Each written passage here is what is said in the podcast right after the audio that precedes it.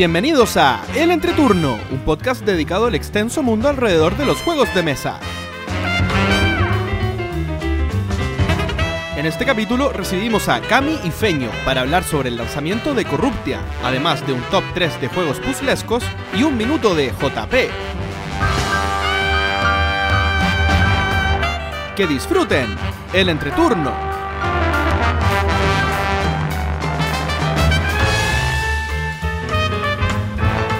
Hola, ¿qué tal amigos? Mi nombre es JP Gloria. Feño. Y yo soy Cami. y estamos comenzando el capítulo número 49 de El Entreturno. Estamos grabando el sábado 22 de septiembre el capítulo que saldrá el martes 25 de septiembre.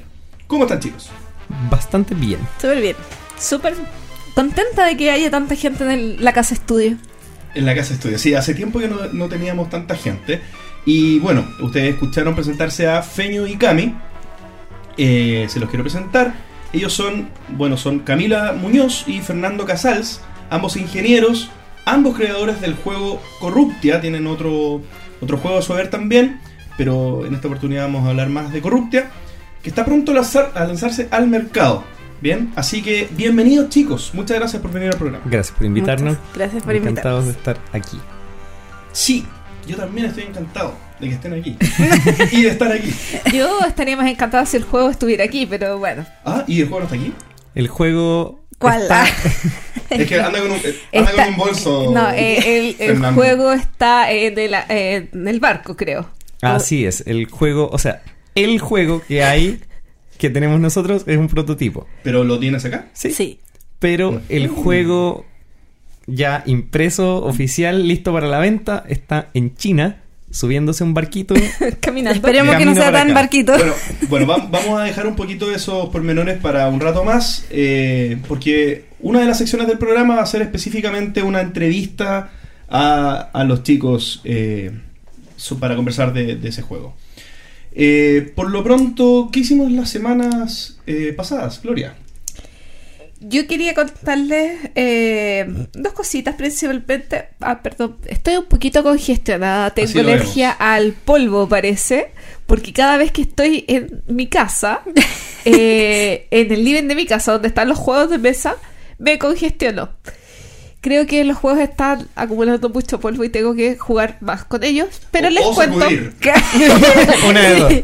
No, que Cre- sacudir no creo que esté dentro de Sí, la... sí, es que son muchos juegos para sacudir. Pero a propósito de.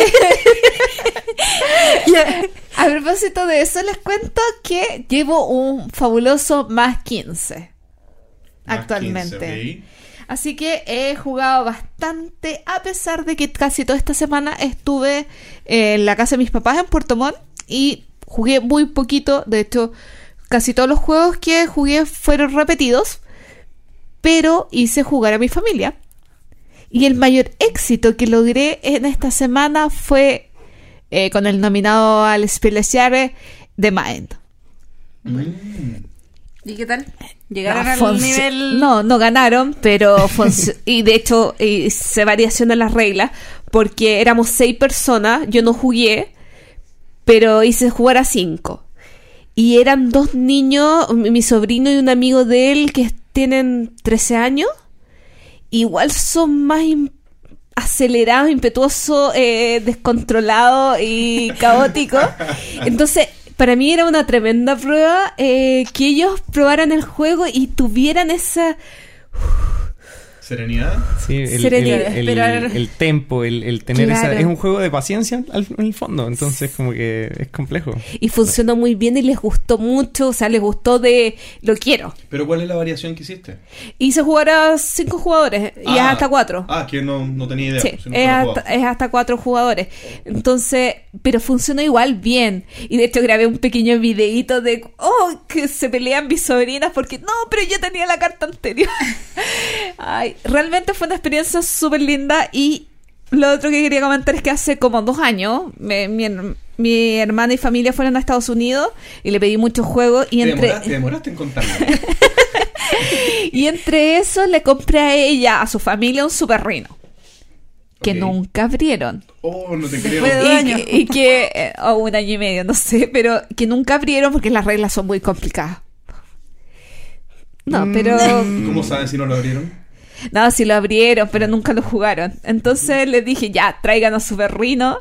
Jugamos una partida de Super Rhino que eh, en realidad es irrelevante eso. Pero al día subsiguiente, mi sobrina mayor me mandó un video de ella jugando con sus amigos Super Rhino. Y eso es gratificación. Mm, Claro. Eso es por lo que, sí, eso es por lo que yo soy una evangelizadora lúdica, por esos pequeños momentos de satisfacción. Y lo último que quería comentarle es que eh, dentro del plan de viaje de la Glorita a dos meses de tour lúdico, eh, ya recibimos eh, comunicación por parte de Asmodee para el tema de Game On, que es un evento que ellos organizan a principios de diciembre. De hecho, si no me equivoco, es el 7, 8 y 9 de diciembre. Yo justo tengo vuelo el 9 de diciembre desde Madrid. Así que está funcionando la acreditación para también participar en esa feria. Mira, primicia, no, yo no tenía idea. Eh, si hubiera leído el correo electrónico que llegó al entreturno. Pero es que no tengo. Se me fueron las notificaciones del celular. Me meto solamente en la semana. ¿Cuándo Sí. llegó el correo? Ah, s- jueves, si no me equivoco. Ah, no. Pero bueno. Retráctate. Bueno, ha sido. No, no, ha sido parte de, de mi semana de locos. Ya Sí, lo voy a contar. Así que ha sido bastante entretenido y yo creo que en el capítulo antes de irme de viaje contaré como un resumen más detallado de, de mis planes y dónde me pueden ver y cómo saludar. Eso. Muy bien. Chicos, Bueno, nosotros. ¿Dispara usted o disparo yo? que como, bueno, con la Cami somos pareja, entonces todo lo que jugamos lo jugamos los dos. Y bueno. que no se eh, tienen permitido hacer cosas separadas. ¿no? no, no, no. eh, la verdad No, es que nos no. tomamos la semana el 18 para eh, estar relajados. Full panorama de juego.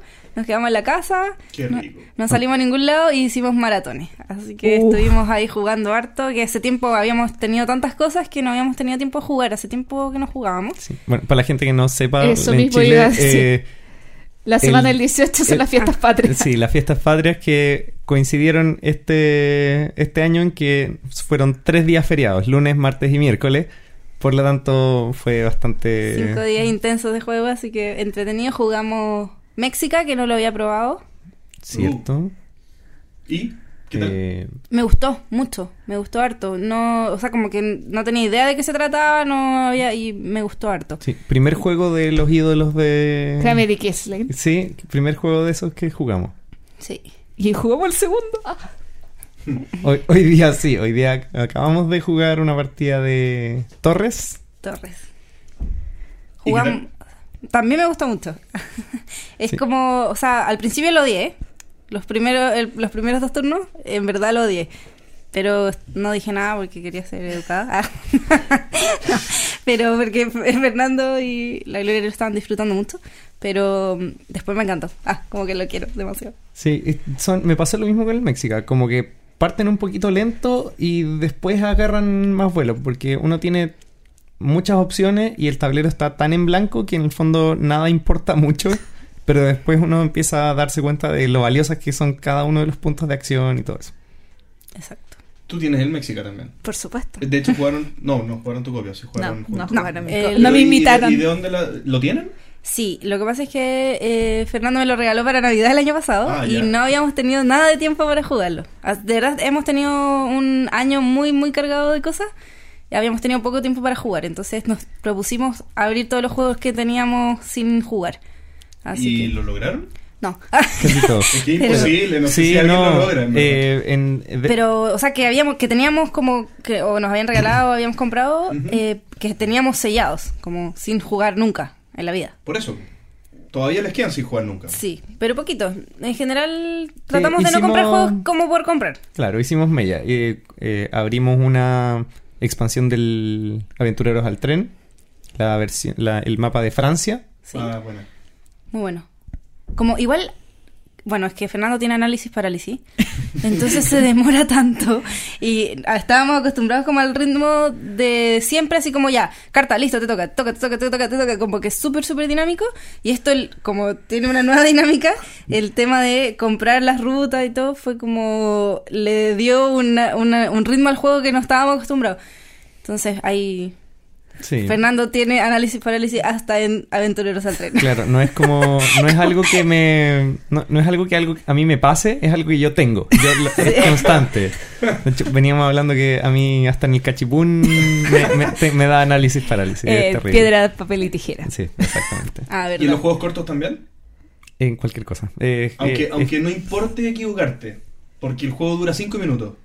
De verdad Igual que... podría, podría pensarlo más de, más de una... Fantasma Blitz. Sí, podría, podría No, haber- claro.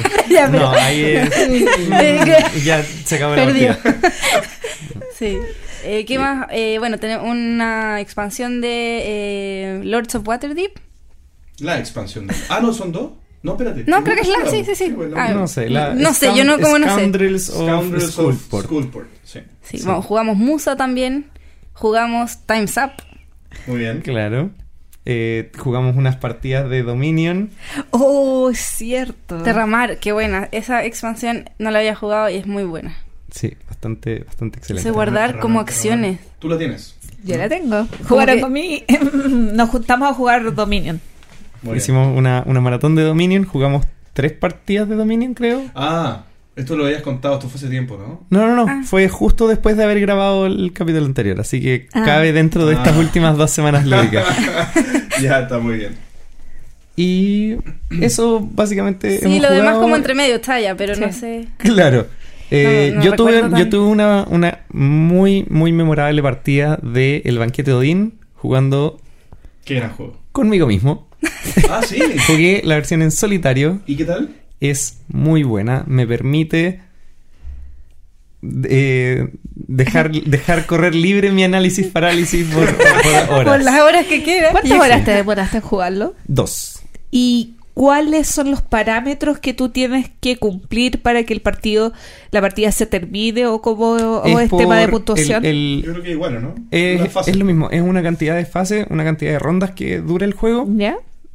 Pero la gracia es que al ser un, un juego de colocación de trabajadores, eh, si uno juega solo normalmente no se tapa a sí mismo.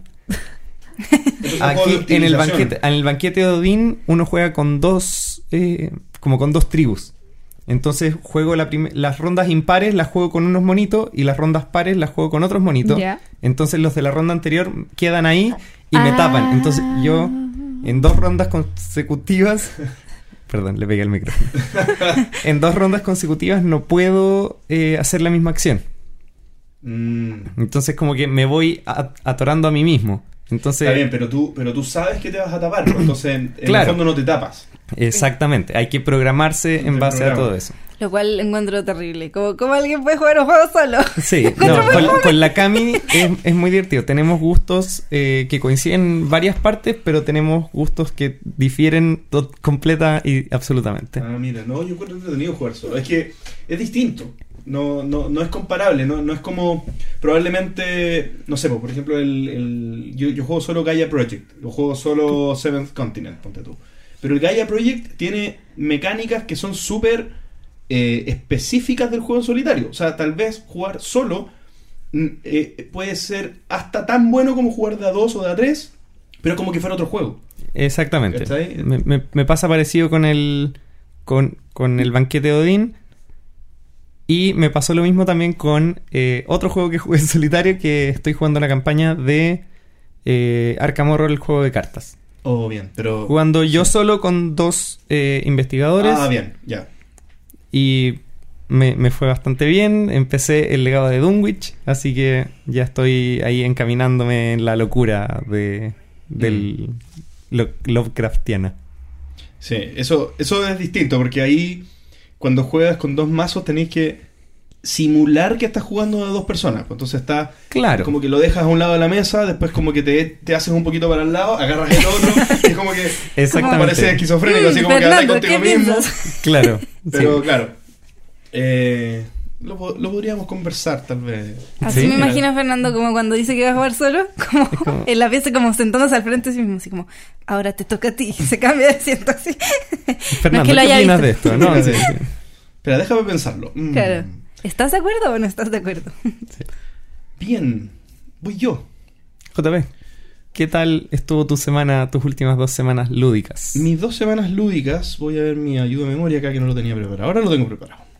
Quiero hablar de un par de jueguitos que jugué eh, específicamente el fin de semana pasado con mi padre y mi hermano. Voy a partir con el que jugué con mi padre y mi hermano. Se me había olvidado que también juego con mi hermano.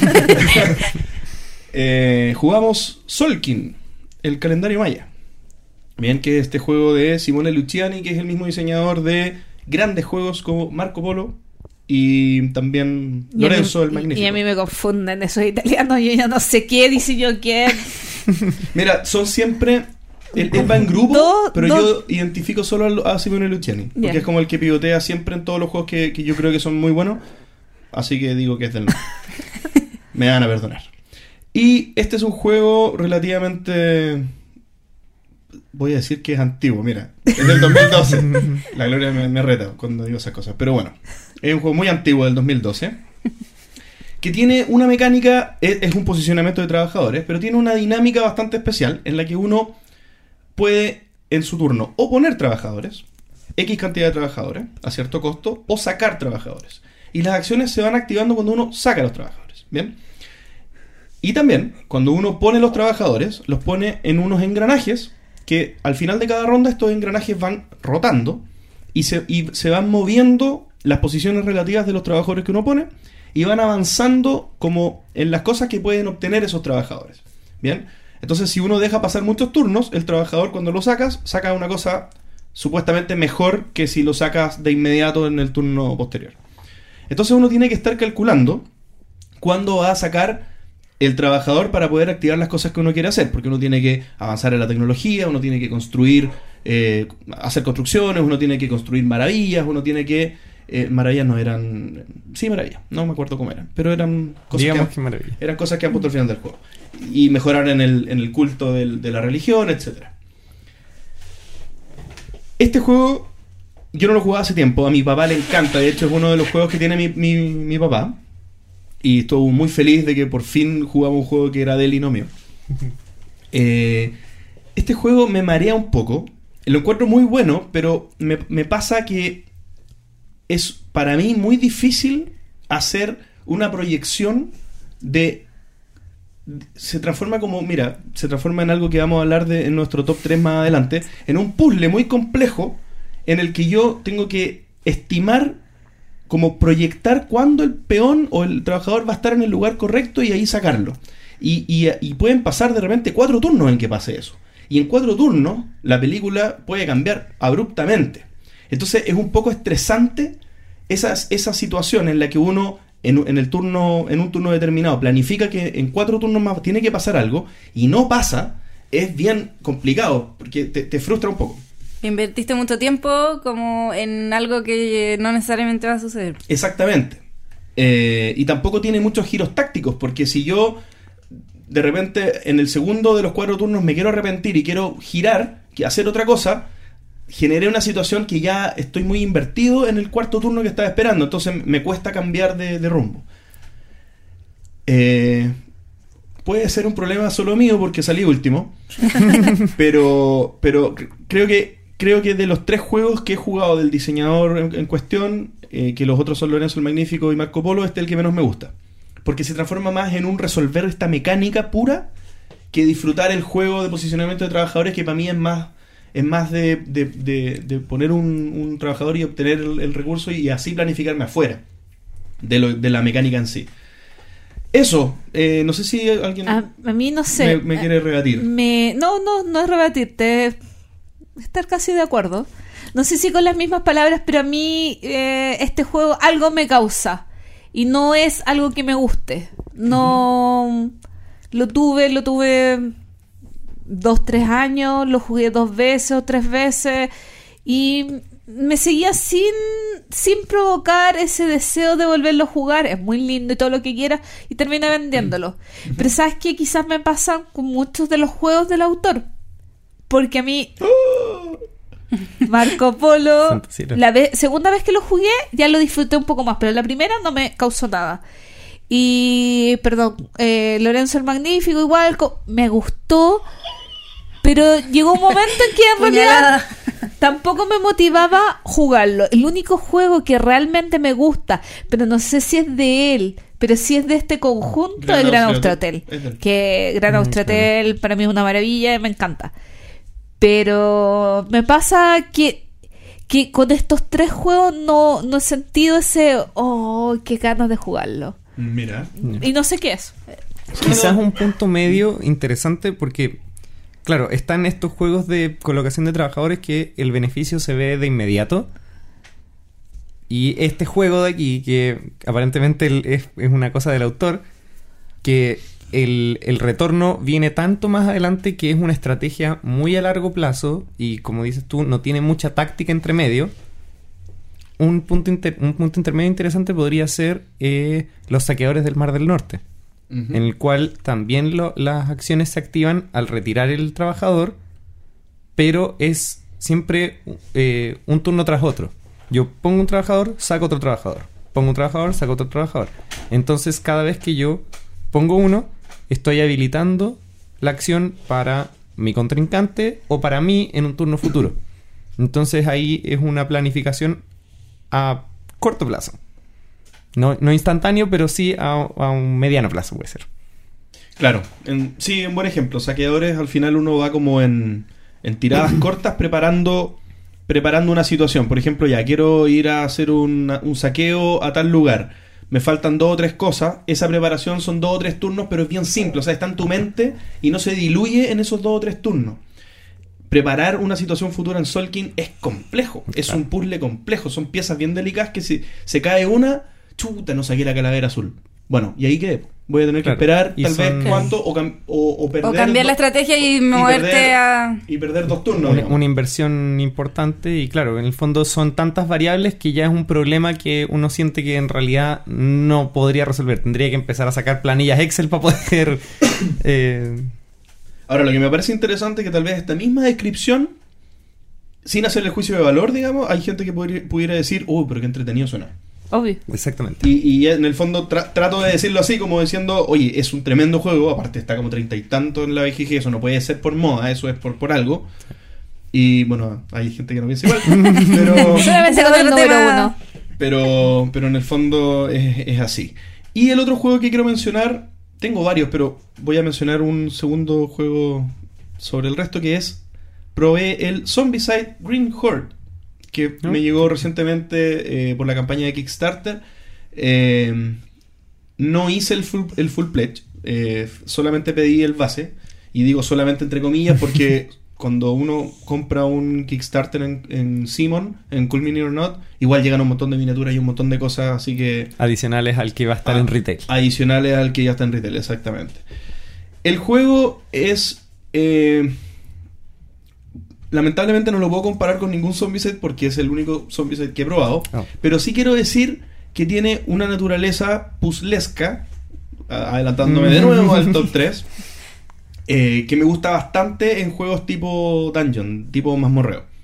Bien, y es que al ser zombies, tienen un patrón de movimiento, de hecho, no, tienen un patrón de movimiento predecible. Bien, entonces es como un dungeon crawl, pero no tanto porque al final termina siendo un puzzle, porque yo digo, oye, dado que estos bichos se van a mover de esta manera, nosotros hagamos esta cosa más o menos ya armada, digamos. Y, y- no tanto como un juego de fantasía normal, que es vamos a pegar hachazos y veamos lo que pasa y pueden sorprendernos las cosas que vayan saliendo y, y- y ser muy distintas a lo que, a lo que prevímos inicialmente. Esa, esa dinámica puzzlesca me encantó. Y de hecho eh, jugamos, nos faltó tiempo, pero jugamos los tres primeros escenarios con mi hermano y podríamos haber seguido jugando. Eh, me tuve que devolver a Santiago, esto lo jugamos en Viña. Así que... Así que eso, creo que no es un juego perfecto en mecánicas, tiene un par de, de, de de mecánicas que, que no son como muy temáticas. Por ejemplo, cuando... Como puesta así como... Claro, Como pegadas. como pegadas. Como, por ejemplo, algo que me hacía mucho ruido es que cuando un zombie tenía dos, dos caminos posibles para poder llegar a un, a un mismo lugar y, y eran, y era un número impar de zombies, se dividían, eh, se dividían lo más parejo posible y en el lugar donde faltaba un zombie había que agregar uno artificialmente.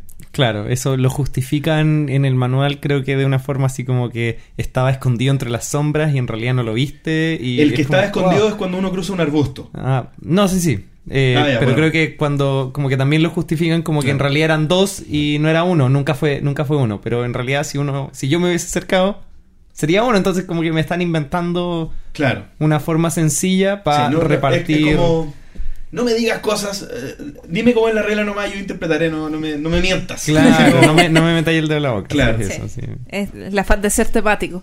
Sí, y les, les habría contado que también jugué Majesty y que jugué Raiders of the North Sea, pero no se los voy a contar.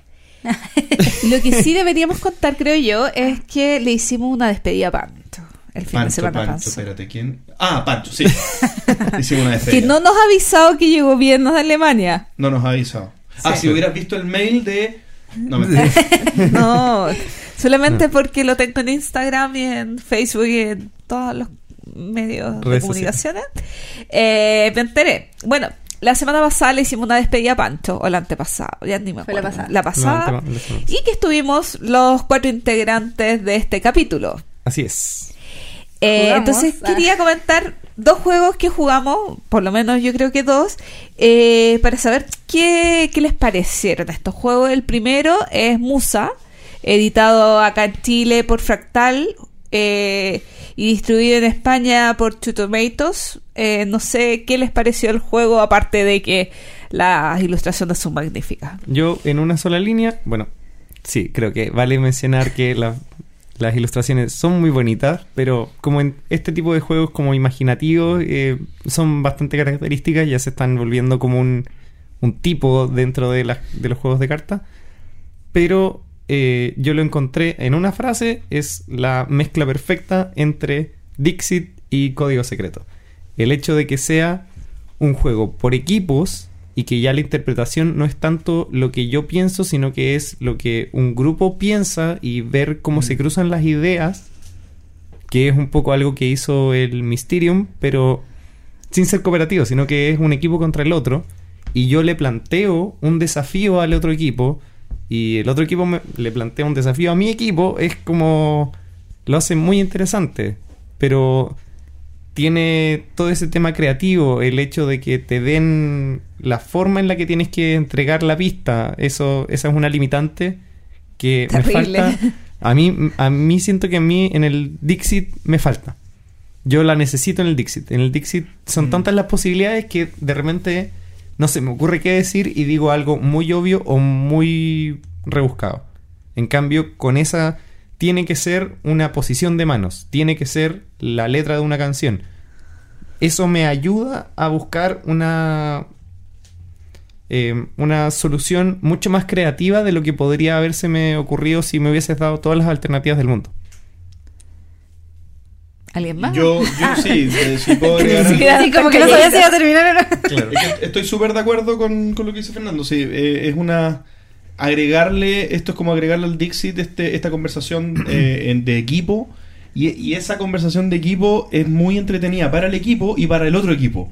O sea, en- ver cómo conjetura el equipo contrario y, y tú habiendo determinado las pistas o habiendo determinado la carta, eh, cómo se van acercando, cómo se van alejando. Es muy entretenido porque en el fondo es como. De repente uno dejó una pista con algo en mente y ellos empezaron a tomar conclusiones completamente desviadas de tus suposiciones. O sea, o, o vieron algo en la carta que justo tenía relación con, con la pista y, y- y no era tu intención y, y te salió como de suerte una, una desviación, una, una distracción. Así que eso lo, lo encuentro muy, muy interesante. Que es lo que me gusta de Código Secreto. Solo que Código Secreto tiene más AP. Por eso este, este lo encontré como más, Más fluido. más, más fluido, más liviano. Sí. Código Secreto es más juego, Musa es más, Más parte. más llevable, más, más party, claro. Y a propósito de party, nos podemos dejar de nombrar al juego favorito de JP. No, no el favorito. no jugamos Gloomhaven. Eh, jugamos una partida de Time Up y gracias a la aplicación Twazy, que ¿cuántos éramos? Nueve, creo. Éramos nueve personas ahí Sí. jugando. Gracias a la aplicación que mágicamente eh, dividió los equipos, hizo un equipo conformado por Pancho, JP y Gloria. Sí, fue justo Fue- team entre turno en pleno. Exactamente. Y, Y ganamos. Y Sí. fue un Fue, un poco tortuoso igual, duró mucho la Duró un partida. montón. Duró un más de lo que debería de- haber Duró durado. más de lo que debería haber durado. Sí. Pero me reí mucho. Es que fue una noche de party como para festejar que Pancho se iba. Absolutamente.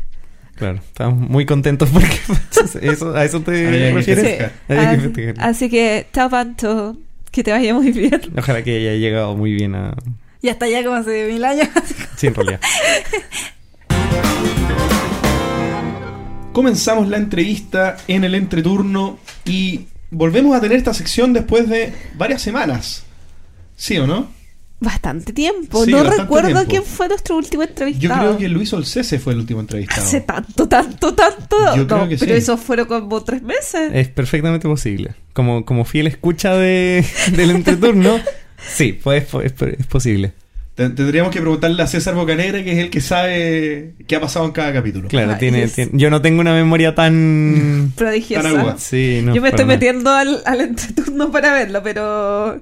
Bueno, eh, eh, de momento contarles que eh, Fernando y Camila, que están aquí acompañándonos, eh, son nuestros entrevistados del día de hoy. Recordarles que ellos son ingenieros. Bueno, Camila es empresaria.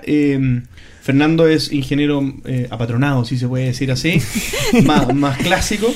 Claro. Eh, y ellos dos son los diseñadores del juego Corruptia, que es un juego chileno, obviamente porque ellos son chilenos, que se está lanzando eh, próximamente y de, de eso y de todo lo que hay alrededor de esa experiencia es que vamos a conversar ahora con nuestros amigos. Acabo de cambiar la pregunta inicial. ¿Qué es Corruptia? Uh, Corruptia es Nos- nos tiraron el ahí. país de los corruptos.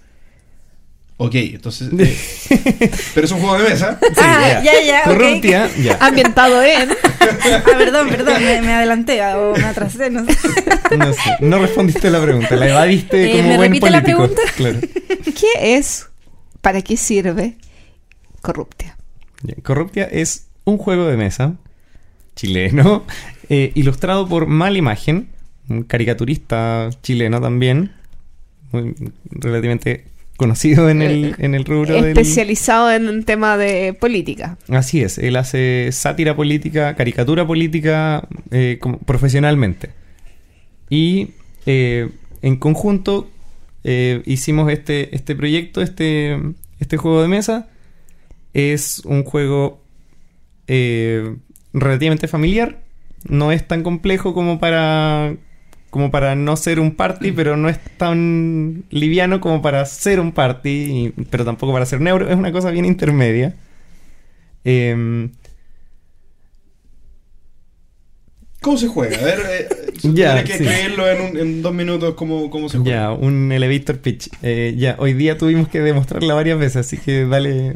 Eh, básicamente uno elige un partido político, tenemos cinco partidos políticos en el juego y uno juega a ser un senador corrupto, que va a ir proponiendo proyectos a lo largo del juego, los cuales son sometidos a votación por el resto del Senado. Eso quiere decir que durante la, votación, entre todos nos podemos chantajear, existe una fase de negociación donde todos como opinan sobre el proyecto y ahí nos podemos comprar votos, etcétera Y eh, finalmente gana quien tiene un mayor valor de, eh, las- de, de los proyectos, pero que hacen relación a su inversión privada. Entonces, los senadores van a ir proponiendo proyectos que aumenten el valor de sus inversiones como en, en su, en su casa, sí. Pero que la colateralmente también afecta al resto de los jugadores. Que afecta Entonces al ahí resto está de los la, jugadores. la- ¿Cómo se llama? El, el deseo de también ayudar a que salgan ciertas leyes y cosas así. ¿o no? Exactamente. Exactamente. Entonces hay como dos zonas de juego. Una sería la zona compartida, que es el tablero de juego que se va formando con las cartas. Se van poniendo una al lado de la otra. Y todo lo que queda en la mesa es compartido. Son las leyes que fueron aprobadas y que pasan a ser parte del tablero. Y la otra zona de juego, entre comillas, serían las manos de cada uno de los jugadores, que son las mismas cartas, pero si están en mi mano, son parte de mis inversiones privadas. Y esas van a ser las que me dan punto en función de lo que quede en la mesa. Yo con los puntos formo una tabla de valores y ahí evalúo cuánto vale mi mano al final del juego. El que tenga una mayor cantidad de puntos es el ganador. Oye, y esto de, de haber hecho un juego de política, eh, ¿tenían en la mente hacer un juego de política hace mucho tiempo y esto fue materializarlo? Eh, ¿Se fue dando así? Para nada. Eh, la verdad es que eh, nosotros no somos partidarios como de ningún partido político, somos como bien apolíticos, somos bien críticos como del sistema para cualquier lado. Y eh, somos muy amantes de los juegos de mesa y partió, en realidad, Corruptia nace del análisis parálisis de Fernando. Ya, todo, todo vuelve al análisis parálisis.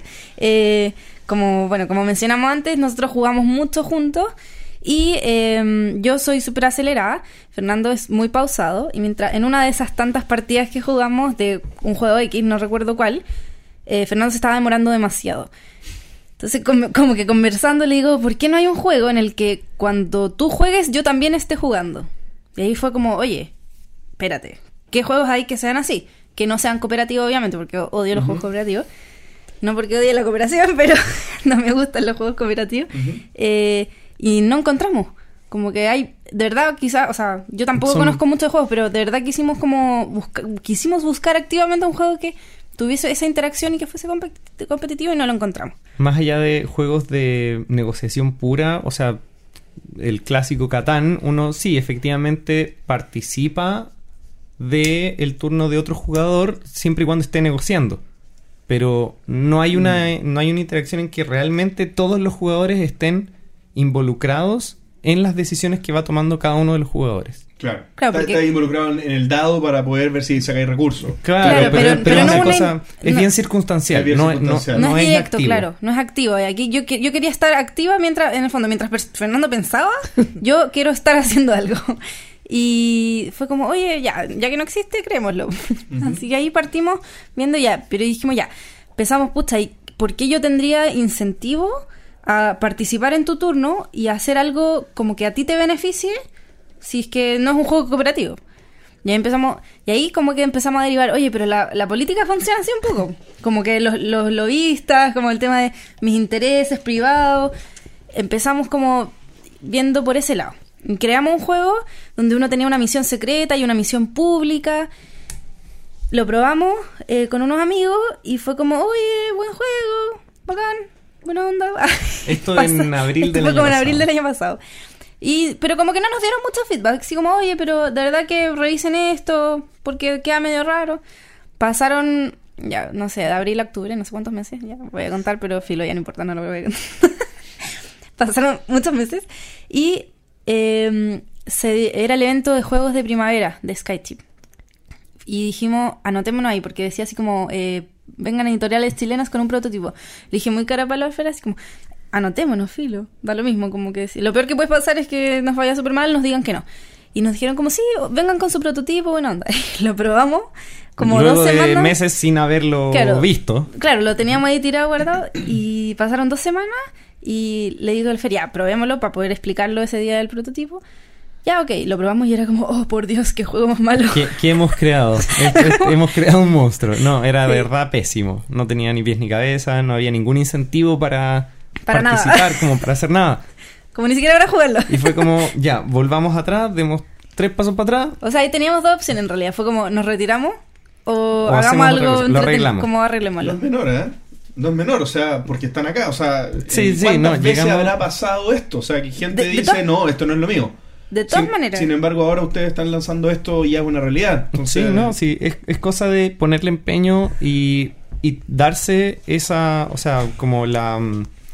No sé cómo decirlo, como el Darse el beneficio de la duda, sí. darte, darte el permiso de decir, ¿sabéis qué? Esto de verdad no tiene vuelta, pero... Hay cosas que podemos rescatar. Exactamente, volvamos atrás, ¿qué es lo original que queríamos hacer? Y en el fondo rescatamos eso, queremos que haya participación, queremos que haya votación, la votación la podemos asociar al tema de la política, no queremos hacer un juego de política buena, por así decirlo, como que el ¿Quién va a enganche jugar? está Claro. en el el enganche está en, en lo sarcástico, en, en el humor satírico que tiene que tiene Corruptia y todo eso lo rescatamos y armamos una mecánica en torno a eso, ya con eso como, como foco central. Antes nos habíamos desviado un poco y ahora ya, full a eso.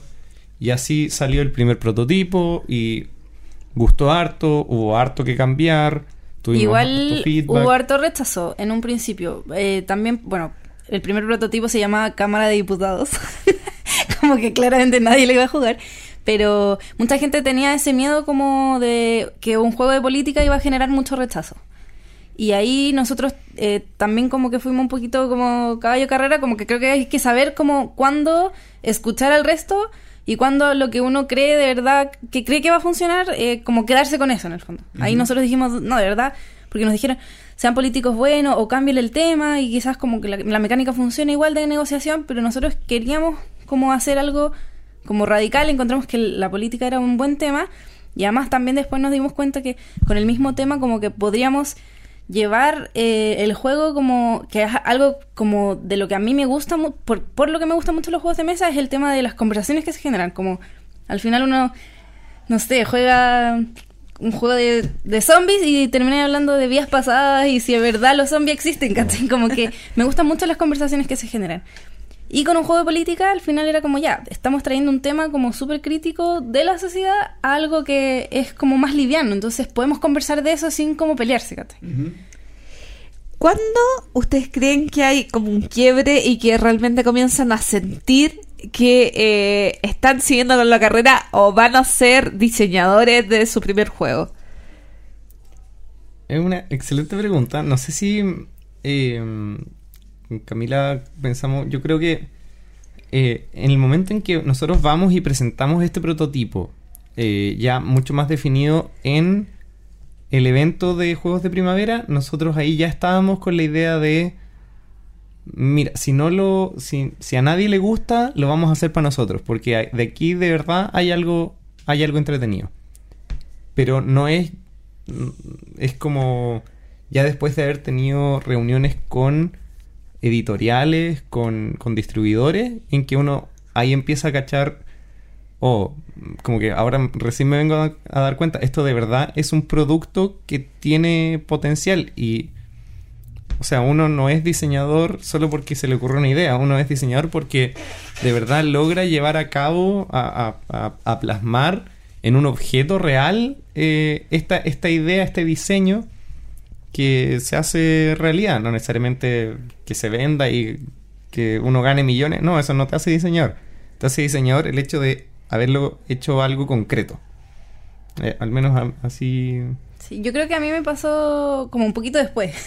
como esa, esa realización de, oh, voy a ser diseñador. Yo igual tengo como mis otros proyectos, como Corruptia como el hijo, como que sale el hijo no deseado, pero deseado, muy deseado. Como, El que eh, terminé queriendo. Claro, y como pero, pero que salió todo bien, como que uno no se preocupa de ese hijo. en verdad no sé porque no tengo hijo. pero- Eh, Podemos editar esta parte si Uy, quieren. ah. No, es lo mismo. Ah, después, eh, hijos futuros, ah, no se preocupen, los voy a querer a todos. ah. Claro, todo- que- todos los otros proyectos han sido cuesta arriba y este Ha salió, salido súper salió como- muy suave, como que, Sí. o sea, de verdad dimos vuelta el juego completo en esas dos semanas y desde ahí, eso fue hace un año y el juego viene en camino desde China, Eh, ha sido maratónico, no, no, y, y sin problemas, la gente muy abierta a, a entregar feedback, a dar buenas ideas, a eh, las asociaciones de juegos de mesa, de jugadores, de diseñadores, de editoriales, ESMA, un 7, eh, las tiendas también muy abiertas. Eh, bueno, eh, conseguir al ilustrador, que igual es, un es un plus importante en este juego. En el fondo entra por la vista el juego, la política. Nos han dicho varias veces, los juegos de política no se venden. Pero si tenemos el respaldo de un caricaturista, no, ahí, ahí sí, pues es otra cosa. Eh, también fue, fue muy sencillo, fue, fue muy... no- nos recibieron con, la- con las manos abiertas de todas partes. Entonces ha sido, ha sido una experiencia muy grata. Quería detenerme un poco en lo del cari- caricaturista. Eh, comentarles a... Lo mencionaste un poco al principio, pero mala imagen, eh, que es el caricaturista en cuestión, el ilustrador del juego, eh, es, una, es, un- es una persona bastante conocida en el medio chileno. Él es un caricaturista de política eh, específica, digamos, de la política chilena. Entonces, eh, es bien controversial a veces, ¿bien? Y no tanto, digamos, eh, eh, yo creo que es, es un poco controversial. Retrata la realidad, yo creo más Retrata que... la realidad de, de- de un punto de vista bastante satírico, como decías tú. Eh, hay, hay gente que lo quiere y gente que no, le- no lo quiere, pero sin duda es muy conocido. Bien. Entonces, la pregunta es: ¿cuál fue el, el, raciocin- el racional, digamos, detrás de buscar a mala imagen o, o- o- o lo que buscaron fue un buen ilustrador? ¿Cómo fue el, el- el proceso de buscarlo y de encontrarlo y cómo fue la conversación con él también para cómo se entusiasmó él con este proyecto? Claro, bueno, voy a, voy a, a preparar el terreno para la Cami, que la Cami es la que, la que tiene esta historia ya ar- armadísima. Esto lo preguntan Eh, mucho, me imagino. La, la, la Cami es ingeniero comercial y se especializó en marketing. Mi idea al principio era un juego bueno, se vende igual, da lo mismo, tiene que ser bonito, decente, presentable, pero si la mecánica es buena, to- to- todo va a salir bien. No, no es tan así. po. Estoy totalmente en hay, que, desacuerdo. hay, que, hay que buscarle un enganche, hay que buscarle una forma de, de cautivar. Eh, busquemos un, un- qué estilo de diseño queremos. Ya no. eh, empecé a pensar, yo de, de haber jugado más juegos que la Cami, eh, yo pensaba, pucha, no sé, el, el, el, el Munchkin tiene como ese un poquito un sentido del humor, como buscar algo por el estilo, algo no, no tan realista, sino que más, más caricatura. Y, y de ahí a la Cami se le prendió la ampolleta. Yo ahí yo fue Claro, totalmente yo- crédito además de que ella. también, bueno, obviamente estamos haciendo como una crítica, eh, como, se alineaba mucho a lo que hace Mala Imagen y también nosotros, yo desde, desde que hace mucho tiempo era fan de Mala Imagen, entonces fue como ya, de verdad el, el click era demasiado lógico, pero era como, bueno, Yo le vi y yo le dije, ya, pero, pero es que está ahí, es como que me digáis que vamos a pedirle así como, como que es demasiado utópico, como que seamos realistas, como que bajémosle el perfil. claro, como no somos, somos dos nadie. como, ¿de dónde? que tenemos esta idea que en, un- que en unas semanas como que ya llevamos un par de meses armándolo, ya teníamos el juego ya bastante más definido, ya bien armado y empezamos a preguntarnos por la por el tema de, la ilustración. Ah, bueno, igual eso con el tema del tiempo que estuvimos, eh, nosotros los dos estábamos eh, full dedicados al, al juego, entonces hicimos muchos, muchos testeos en muy, por- en muy poco tiempo. Entonces, como a fines de diciembre, ya estábamos seguros que queríamos que fuese mala imagen y mm, fuimos a una charla donde estaba él y lo psicopateamos. Así Sí, fue. de- dentro de el varios primer panelistas estaba, estaba como entrevistado Mala Imagen y nosotros sin, sin conocerlo, sin haber hablado jamás con él, haberle mandado ni un mail, nada. Fuimos Fue como- ahí de público Sí. y teníamos nuestro celular así como en Google, como las fotos de, porque mala imagen obviamente es una persona, como, entonces estábamos ahí y con la foto ahí mientras veíamos a la gente que entraba, es él, no, no, es él, es él, ya, es él, corre, así como, eh, hola, somos Fernando y Camila, tenemos un proyecto donde ahí, ahí le contamos el juego, no sé qué, y él la verdad que no tenía mucho, no conocía el mundo de los juegos. O sea, como, como Monopoly y como nada atrás. Y no, la verdad que no, no, como que no conocía nada del mundo, entonces dijo como un juego de mesa. Bueno, mira, la verdad es que no, ahora estoy súper ocupado, escríbanme, ponte ya, el 2 de enero. Nosotros como chuta, ya, nos dio su mail, el 2 de enero así, onda con alarma, es 2 de enero ya.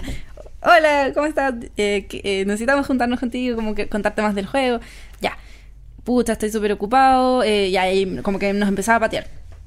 Y mm, de ahí, bueno, nos, nos dice así como, de- uno de los tantos mails que le mandamos, estaba de vacaciones después, hasta que ya, juntémonos a que me presenten el juego. Ahí le presentamos el juego.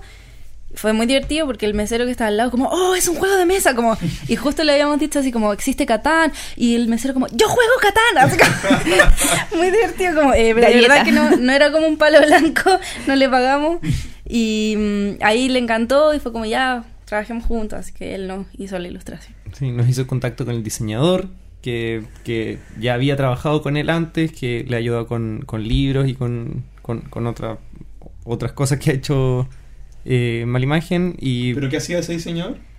Él Eh, es el que dice... hizo todo lo demás menos las ilustraciones. Sí. Ah, el diseño gráfico Diseño de la gráfico, carta, todo exacto, eso, sí. perfecto. Exactamente. Iconografía. Claro, y la idea es que fuese alguien que conociera también el trabajo, como hayan trabajado juntos para que el juego tuviese una misma línea. Una misma línea que Sí. fuera coherente todo, que te- tuviese cohesión el juego. ¿Qué fue lo que más hasta el momento les ha costado en toda esta cadena de, de distintas etapas que va teniendo un juego de mesa? Ya, ya vemos la idea, el testeo, conseguirse los ilustradores y todo esto. Cu- ¿Cuál ha sido como lo- los mayores aprendizajes o las etapas más críticas? Ya, eh, o sea, una cosa que ya todos, los que están iniciándose en este tema, me, acuerdo del capítulo pasado, César, hay un detalle para él. eh, el testeo es fundamental, es crítico. Nunca estás testeando demasiado. Cuando de verdad ya odias tu juego porque ya lo has demostrado 14 veces en un día, ahí recién puedes decir, ya, ok, demostré demasiado. Eh, nunca es suficiente, siempre se aprenden cosas nuevas, hay que saber cómo preguntar, cuántas veces preguntar, eh, saber... eh, eh, eh, es súper crítico y hay que dedicarle bastante tiempo. Pero es algo que, si es que uno le dedica tiempo, sale. De- de- de- es un tema de perseverancia más que de complejidad. Y sobornar con galletas a los testers. Ah, Sí, eso es muy importante. ¿ah? Y, y cuando ya son testeos ciegos, cosas que uno ya necesito que te leí el manual y que le expliques a tus amigos cómo jugar, pizza, pizza y bebidas. Es, Oye, eh, un excelente. So- sobre los testeos, eh, preguntarle so- eh, sobre la, la realidad de newcomers, digamos, de, de- de, eh, novatos eh, diseñadores y la, y la predisposición de las personas que testean cuando vienen del mundo más duro de los juegos de mesa. Vivir, ¿Cómo lo vivieron? O sea, ¿cómo fueron, fueron solidarios, fueron receptivos, fueron un poco esquivos al principio? ¿Les costó buscar buenos críticos, digamos, para Uy, su juego? Yo encuentro que no nos costó nada. O sea, la verdad es que todo el mundo, o sea, como muy. eh, usamos como distintas técnicas. En el fondo poníamos en el grupo de Facebook como, oh, vamos a estar en, en Warpic, por ejemplo, hoy día testeando. Y la gente de verdad se anotaba. Como, y al- en un principio tampoco, claro, se llamaba Cámara de Diputados, nadie le creía el juego. O sea, de verdad que, claro, si ahora yo te digo, ah, un juego por mala imagen, probablemente se, se anote mucha gente, pero en un principio no lo teníamos. Mm. Entonces, la gente de verdad fue súper predispuesta, o sea, como de repente a veces hasta llegamos tarde sin querer al testeo y la gente de verdad como que con mucha disposición a dar buen feedback, a, a estar, porque en el fondo igual los testeos duran más, o sea, a veces Mm. estáis dos horas en un juego que podría de verdad durar media, eh, entre que se lean el manual, coordinar a todo el grupo de amigos, que, no- que a gente que no te conoce, de verdad todos han sido, al menos con nosotros, excelentes. Sí, y hablando un poco de, de la cooperación, eh, existe, o sea, como que uno siempre, siempre hay más gente en tu misma situación, como que no estamos todos en una isla individual náufragos, como que hay mucha gente que está pasando por lo mismo. Muchos de los primeros testers eran otros diseñadores novatos. Como que se puede dar esa situación, como que mucha gente va a estos eventos de prototipo esperando a que la gente pruebe sus juegos y esa es su prioridad 1, 2, 3 y 4. La prioridad 1 obviamente tiene que ser que la gente pruebe tu juego, pero tu prioridad 2 tiene que ser probar a otros juegos. Hazle la pata al- al- a los otros diseñadores. Trata al resto como te gustaría que te traten. Entonces, entonces, oye, déjame probar tu juego y después vamos a probar el mío. Ya, buenísimo. La disposición está, la, la buena onda comunidad. está. Se Sí. genera comunidad, es una comunidad, el, el mundo de los juegos de mesa es muy amable. Y entonces, bueno, claro, hay que recalcar la eh, el tema del prototipado, o sea, del, del testeo de los prototipos, como que es fundamental, pero con mucho esfuerzo se puede lograr. Y respondiendo un poquito a lo que quedó pendiente de la Gloria, eh, otra de las fases que es la que realmente ha sido más compleja es el tema de la manufactura. Hasta la manufactura, nosotros nos salió todo parejito, todo de corrido, pero la manufactura es algo que lamentablemente hay que tercerizar, hay que hacerlo en China. Nosotros estamos esperando, hasta el- afortunadamente no, no hemos encontrado ni errores, em, eh, nos apoyamos con Caldero que nos ha hecho la vida infinitamente más fácil. Nosotros se la hacemos difícil. Yo Nosotros- soy una hinchapelota Sí, todos los días. Eh, hola, tenemos noticias. Sí, eh, pero a pesar de todas esas, esa- esas facilidades, uno piensa, pucha, de verdad, si esto se hiciera en Chile, estaría mañana. No habría ningún problema. Pero falta, nos falta como industria de juegos de mesa chileno, nos falta llegar hasta allá, hay que tenerlo como meta clara y seguir echándole para adelante porque, porque se puede y, y en este minuto es, es muy complicado, mucho más complicado de lo que debiese ser. El prototipo que tú tienes, la caja del prototipo. Esta de eh, aquí. No, es que eso es origi- es prototipo, Ah, pero sí. original desde, la Desde la fábrica. sí. Te voy a cosa, perdón. La que hicimos nosotros. La que hicieron ustedes, la caja, ¿cómo la hicieron? Eh, en verdad fue muy así como hechizo. Compramos como un sticker gigante y lo mandamos así como a una imprenta con las medidas de la caja y usamos una caja de Carcassonne. Eh, lo pegamos así como al ojo, tratando de que no quedara corrido. Un, y- un Carcassonne cortesía de una merma de una tienda, entonces como que ya estaba, estaba hecho bolsa eh, la caja de Carcassonne, no es como que compramos un Carcassonne para hacerlo pedazos. No, fue una caja de... Claro, porque eso me llamaba Sí. la atención Sí, eh, viendo el, fue el el- prototipo eh, que están usando ustedes para las demostraciones, Claro. que la caja se ve bastante bien. Claro, pero eso fue, eso es ya cuando teníamos a mala imagen, ya teníamos después de meses de testeo. Sí, la, la- primera caja era una caja, Caja de zapatos chiquitita. pequeña, era una, era una o sea, podría haber sido, si es un juego más chico hubiésemos usado una caja de fósforos, como que da lo mismo. el, el último prototipo es una bolsa Ziploc grande, ni siquiera es caja, como que es cualquier cosa, da lo mismo. Claro. No, no se necesita alta producción, ocupamos... Pero sí cuando lo vas a mostrar, por ejemplo, a editoriales, ve- Ahí sí. ver el tema de por distribución. supuesto, si ya si uno ya tiene, o sea, el, el diseño gráfico debiese ser una de las últimas partes en el proceso de, de desarrollo de un juego. Y una vez que ya tienes hecho el diseño gráfico, ahí recién te, mm, te puedes empezar a, a- a preocupar de hacer un prototipo más refinado. Antes, para probar el juego, para probarlo mecánicamente, No se necesita.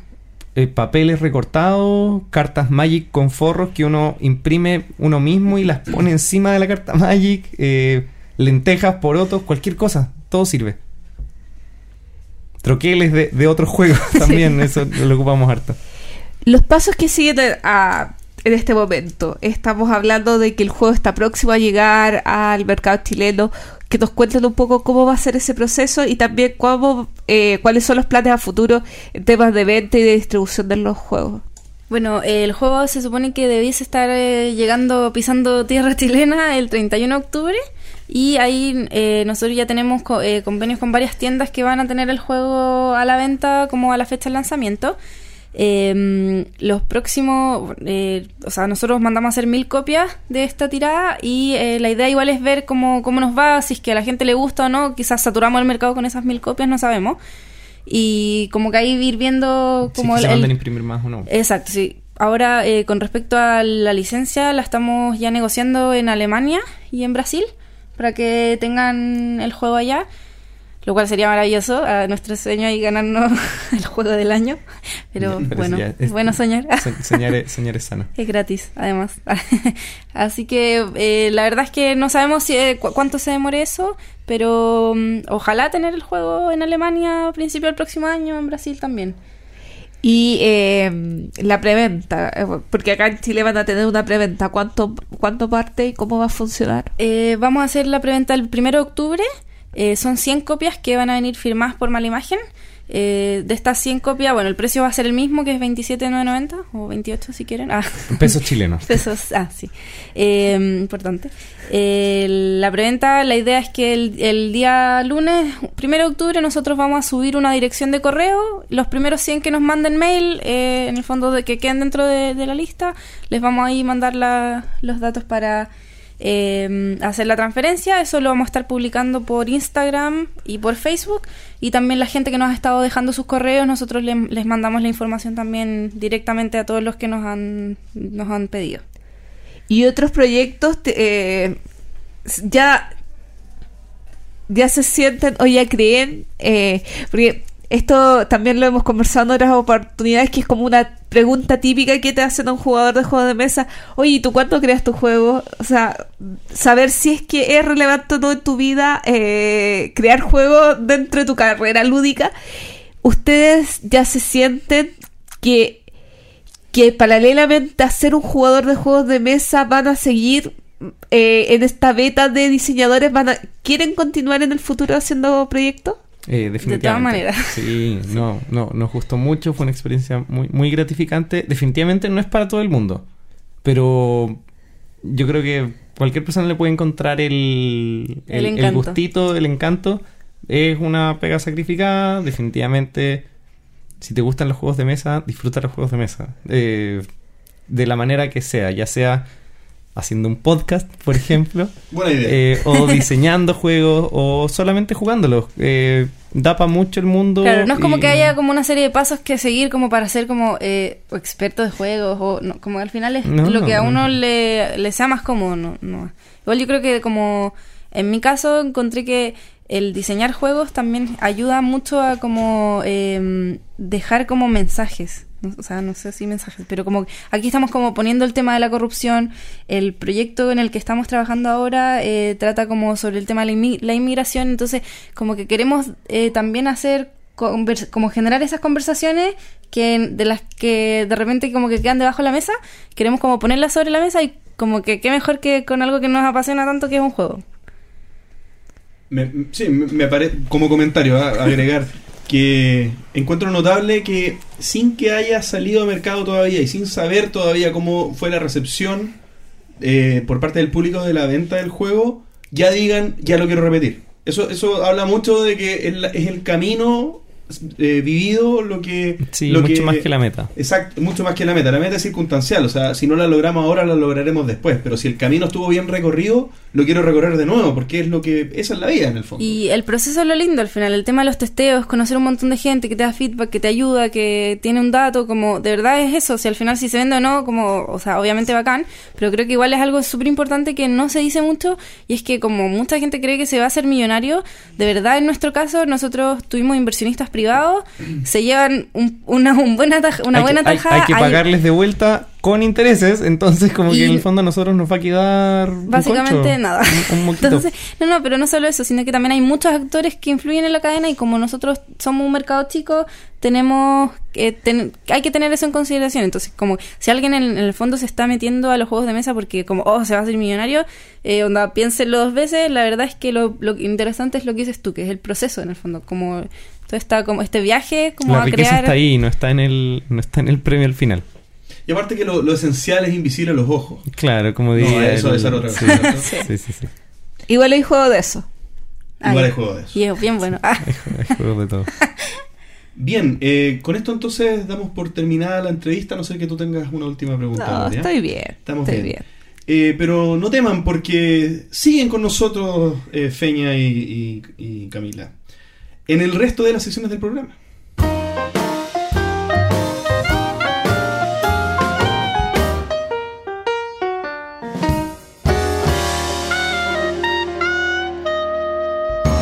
Top 3 de juegos puzzlescos.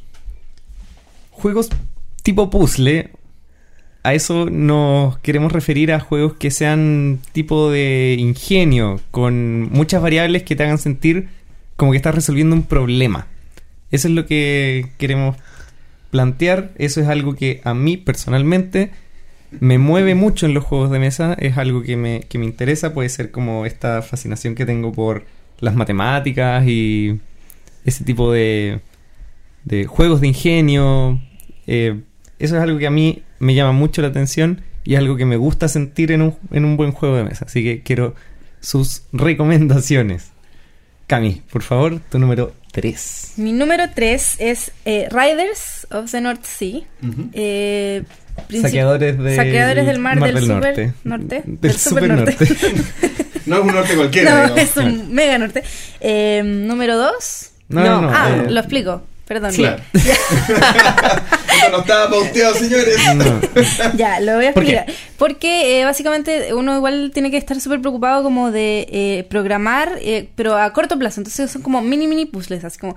Quiero llegar acá, tengo una mini misión, voy y veo como que programo en mi mente qué tengo que hacer, como que siento que estoy resolviendo como ese, ese concepto. Y ahí voy a mi número 2. ¿O No, todavía no, no? ahora, ahora yo digo Ah, mi número perdón. 3. Así Ya. hacemos la ronda de Ah, números ya, 3, ya, ya. hacemos la ronda de números 2 y ya. después la. Y podemos, podemos comentar, ¿ah? Podemos Ya, comentar. Pueden comentar. Por ejemplo, yo particularmente, a mí me encanta Saqueadores del Mar del Norte, pero no pensaría que es un juego tipo puzzle. Para nada. Porque me pasa que, que es demasiado táctico. Entonces, yo hago, hago una cosa, en, en verdad, en dos o tres turnos, hago lo que más me conviene en ese, en ese par de turnos, digamos. No, no, no. En, en cambio, un juego tipo puzzle, para mí, yo proyecto la situación como a futuro. como de el- es el mismo problema que estoy resolviendo. Pero ese... Ah, tú dices que son mini problemas. Son mini, Ya. como en el fondo esos, todos esos mini problemas te llevan a resolver el mayor que en el fondo es, bueno, ganar- Optimizar la claro, cantidad de optimizar puntos. la cantidad de puntos. Mira, lo- no lo veo no como- no lo había visto así. Está bien. Bueno, mi número 3 Ujú. es Imhotep. Es un juego Mm. sencillo. Tus acciones, tus opciones en el turno son o pido más piedras, o meto piedras en un barco, o muevo un barco en puerto. Son solo esas opciones y eso Mm. te da una cantidad de, de variables muy controlables que te permiten buscar esa, eh, esa optimización, ese- esa solución, como que uno ve el tablero y dice, de verdad, hay una forma eh, eficiente de hacer esto. Hay una forma, y, y si lo pienso, y si me logro cranear lo suficiente, de verdad voy a encontrar una buena forma de resolver esto. No, no, definitivamente no hay una respuesta correcta. Eso no es algo que yo busco, al menos en un, en un, en un juego tipo, tipo puzzle, sino que es esa, esa forma de encontrar un, un, un óptimo local, por así decirlo. Y eso es algo que en Imhotep yo lo, lo puedo ver claramente. Solo he visto reviews, no, no, vi- no he visto, no he jugado el juego todavía. Sí. De- lo tengo ahí para jugarlo, pero no, no lo he visto. ¿Tú lo has jugado, Lore? Sí. Es uno de mis favoritos. ¿En serio? Sí, a mí me encanta. no te gusta. Lo amo, porque además es muy rápido, es muy rápido de jugar, entonces como que... Y es ¿Y Fernando lo profundo. juega rápido? Uh, ah. Cuando lo juego con otros. Bueno, eh, pasando a mi número 3. Mi número 3 es el único juego de los tres juegos que yo escogí que podríamos decir que es un puzzle, literalmente. Y quiero explicar que no fue por eso que lo escogí. ¿Ya? Es el Oso Park, Me gusta mucho. que es uno de No los juegos tipo Patchwork, digamos, en los que uno arma un Tetris. Pero ni Patchwork ni Banquete de Odín para mí son tan puzzlescos como Oso Park. Y la razón es que en Oso Park yo sí proyecto un puzzle eh, a lo largo del juego. Yo, bueno, en Oso Park uno va teniendo primero una loseta que tiene que ir completando con, con las piezas y después va creciendo hasta tener cuatro losetas. ¿Bien? Entonces cada una de esas losetas uno la está mirando, uno sabe cómo la quiere llenar. Y uno puede programar el llenado de esa, de esa loseta. Y esa programación uno, uno la, la, la define, digamos, y después la ejecuta. Pero, pero uno está en ese puzzle propio. Y, la, y, y otro elemento muy importante es que las, los- la- las piezas que uno va sacando para poner en las losetas están ahí, no cambian. Te pueden robar una eh, y, y te cambian un poco los planes, pero no, no, no son eh, impredecibles como pudiera ser un poco en Patchwork, que si se corre el, el- se corre la fila, eh, ya no está la pieza que tú necesitas poner, Claro. entonces tienes que estar tácticamente re- recalculando, digamos, cuál es tu, tu mejor jugada. Y me gusta mucho el juego, por eso es mi número 3, Oso Park. Yo cambié mi top 3 En este rato. y, y no tengo tan claro que mi 3 sea un juego de puzzle.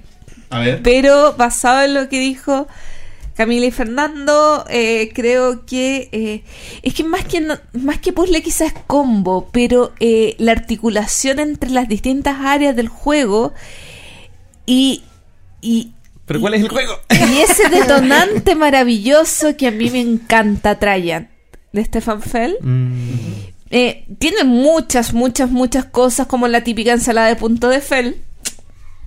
Eh, baja en grasa y todo lo que quiera. Eh, pero tiene una estructura muy fuerte de rondel. Y son rondel, eh, un, un mancala con distintas fichas de colores que tú agarras todas las de un pocillo y las va y las vas haciendo, eh, vas dejando una en cada lugar hasta- y, y dependiendo cuántas fichas, la acción que tú desarrollas. Pero además, la acción que tú desarrollas, si haces coincidir los colores con un eh, con una loseta de beneficios, te da más y más y más beneficios. Entonces, ese, eh, ese trabajo multinivel de que no solamente estás preocupado de hacer la acción que te beneficia en el momento que te beneficia para activar bonos en otros lugares, sino que también activar bonos en esa eh, en ese pocillo eh, me encanta. Me encanta. Es mi fel favorito. Sí, yo, eh, yo no he jugado a Trajan, Pero eh, quiero aprovechar como la instancia para que tú dudaste un poco si es que era un juego puzzle. Para mí eso claramente yo lo definiría como un juego puzzle. Para mí entra perfectamente en la categoría porque eh, algo que comentamos es que en el fondo cada uno, su cerebro es un cerebro muy único y le hacen clic distintas cosas. Y a ti efectivamente ese tema de los combos puede ser que eso es lo que te hace pensar, oh, esto de verdad me, me entretiene pensar fuerte en esto. Y cuando lo logro, cuando logro hacer ese combo, es como, oh, esa Resolví sensación de resolví el puzzle. Es esa sensación, esa liberación de, de dopamina que uno le lle- lo, lo llena y es como, oh, qué, qué bien logrado que, que es esto. Eso es lo que, lo que buscaba como en el en este top 3. Así que estamos, Lo cambia el uno, lo cambia el uno. estamos, estábamos, Retrocede, retrocede. está- estábamos súper alineados con eso. Fue, fue, fue logrado. Ya, yo parece que me tomé más literal esto del tema de los puzzles. Ah, Mi número dos, creo que ya lo había dicho, ¿no? Porque antes, bueno, Lords of Seed. lo Ah, tengo. pero mira, eh, qué buena, qué buena, eh, qué buena opción. Lo pensé por el tema como de programar los turnos. eh, creo que para mí eso es como lo que me hace como más ruido, como en el fondo porque hay pocos juegos igual en los que uno tiene que programar como tan hacia adelante y que las cosas como que van cambiando y cada uno programa al mismo tiempo sin ver. Eso me parece como demasiado interesante y como tratar de adivinar y como en el fondo no es de blufeo el juego para nada, pero al final uno tiene que ver como, chuta, creo que va a hacer esto esta persona, entonces yo también voy a hacer esto y al final como que eso me parece como bien bien interesante de programar. Sí, a mí una de las cosas que me llama más la atención es el hecho que uno programa una pausa. Yo, Sí. Una de mis acciones que puedo programar es no hago nada.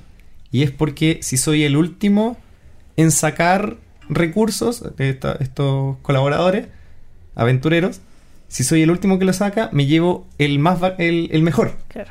Los primeros que sacan se llevan los más básicos y entre mí, entonces, si yo llego y programo al tiro que voy a sacar y tú esperaste, tú te vas a llevar uno mejor que, que yo. Entonces, a veces ser el primero que va a ir no, es lo no más te conveniente, garantiza no te y no, garantiza. claro, eso me parece también como bien interesante en el juego. Buena opción. Me gustó. Me agrada. La bendición jugar. Oh. Yo lo vendí con jugar. Nosotros todavía lo tenemos, pero no lo lo podemos tenemos. jugar nunca porque se juega a tres o más. Sí, Bueno, puedes invitarnos. Es raro porque eh, de a tres jugadores se juega con además un jugador ficticio que juega que juega solo, entonces como Entonces que de a es- cuatro. Es Sí. un juego que se juega de a cuatro y tenéis que jugarlo de a cuatro porque si no es cualquier cosa. Pero fantástico juego. Mi número 2, Power Grid, uno de los juegos favoritos de Gloria. El juego El favorito. Ah. juego favorito de Gloria, el número uno. Eh, Power Grid para mí es un problema matemático así con- como con todas sus letras. Eh, es, también tiene todas esas características que mencioné que me gustan mucho. No son tantas variables. Eh, ca- cada una de las rondas está bien definida. Pero el hecho de tener que optimizar mi dinero, como que de verdad el turno que es mejor jugado es el que me gasté toda mi plata y generé el doble al final del turno. Y así a seguir haciendo, armando esta bola de nieve y hacer eso, esas combinaciones, ese qué tanto invierto en una mejor planta o compro una planta no tan buena, pero compro buenos recursos y compro barato y después así puedo generar harto, puedo llenar, puedo ahorrar plata para poder comprar más, más plantas de producción dentro del mapa. Eh, lo encuentro de verdad un problema eh, que a- aporta un poquito más a mi, a mi sentido matemático, más, más numérico, que, que- que me satisface profundamente de ese juego. Y calcular el tiempo exacto. O sea, calcular, uno, si te conviene cerrar o no la partida. Y calcular como el tiempo exacto del momento en que te tienes que gastar todo. y cuándo tienes que no. Este turno voy a comprar recursos para dos turnos más para que el siguiente no tenga que comprar recursos. Y, y- Así es, ahorrar un poquito o, para poder- o sea, este turno yo ilumino eh, 13 casas, pero no voy a iluminar las 13 casas, voy a iluminar 8. Porque esos recursos me van a servir más el próximo turno que en este. Exactamente. Hay, hay un tema de optimización muy interesante. Además que una de las mecánicas de fin de juego que me gustan, creo que es de las de mis favoritas, es la de Power Grid. Porque a diferencia de las otras que es como cierta cantidad de rondas o el primero que llega a X, En este, una vez que se cumple esta meta, no gana el que hizo más puntos, sino que gana el que en esa ronda logra generar más cantidad de energía. Que no siempre es el que llegó a ese Claro. al punto de la meta. Entonces, me parece sumamente interesante. Muy bien. Mi número 2. Es mi juego favorito y es Gloomhaven. Fantástico. No podía No hacer sé. un capítulo del entreturno sin que, que no se mencionara Gloomhaven y Rhino Hero, que fue, Claro. fue mencionado antes. en el mismo Exactamente. nivel. Claro, exactamente. Eh, bueno, Gloomhaven no, no, es mi juego favorito, pero no es mi número uno en esta lista porque el aspecto puzzlesco no, no es superior a, a la opción que viene después. Eh, no obstante, para mí jugar Gloomhaven es resolver, es resolver un puzzle. Es, es así. O sea, yo lo, así lo describo. Eh, es, un, es un euro, es un, es un puzzle, es un, cada escenario es un problema. En el que tú tienes ahí la información, sabes cómo, lo, lo- cómo los enemigos se van a mover, puedes predecir el problema hasta cierto nivel, porque en el fondo igual tiene, tienes que sacar las cartas de ataque de los bichos que van saliendo y eso va cambiando cada vez, pero hay patrones que tú empiezas a reconocer y empiezas a utilizar en tus turnos posteriores para poder articular de la mejor manera tu estrategia. Es uno de los puzzles más entretenidos que he jugado, solo que a esto se le suma que tiene un montón de otras cosas no puzzlescas y por eso, si estamos hablando solo de puzzles, no, no puede ser mi número uno. Así que mi número dos, Gloomhaven. Mi número dos, eh, para mí es fundamental en este top tener un juego de esta mecánica. No, no sé si es mecánica. No, no es mecánica, pero ya me puse gangosa de nuevo. Eh, Nunca has dejado de estarlo. Pucha, pensé, por un, pensé por un momento que había dejado de estar un poco gangosa. Eh, yo creo que tiene que haber un abstracto. Para mí, el, la mejor, eh, mucho más que, eh, no sé, pensar en un patchwork, pensar en un eh, oso park, a mí me hace mucho más sentido el puzzle más puro, un abstracto y uno que me encanta o que no lo he jugado hace muchos, muchos años, es el genial de Reina Inicia eh, tratar de colocar esa fichita en el tablero para que tenga el mayor puntaje posible es, eh, es una locura. Dentro de esto también, por ejemplo, el Quirkle. ¿Quirkle? Sí.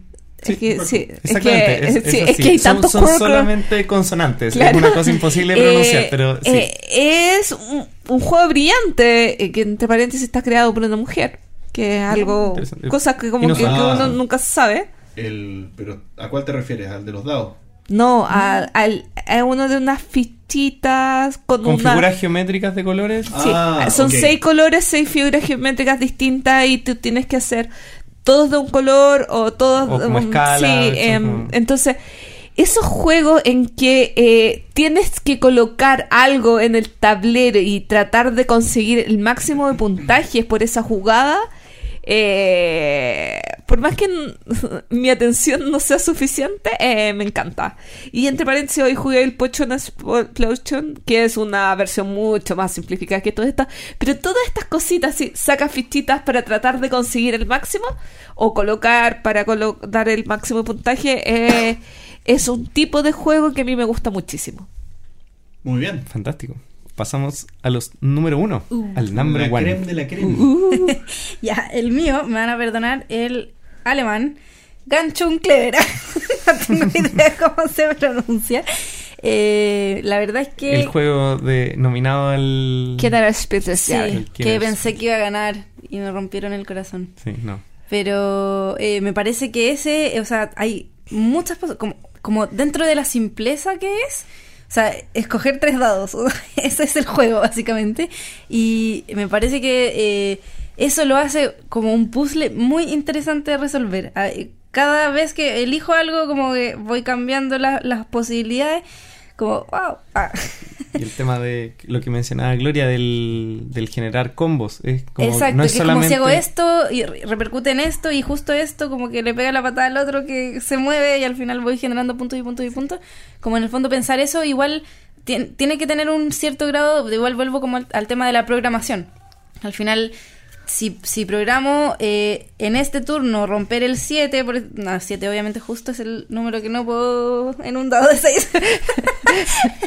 el 5. Pero podría ser un azul, porque Ah, eh, claro, le un blanco más el azul. Exacto, exacto, verdad, verdad. Le puedo sumar.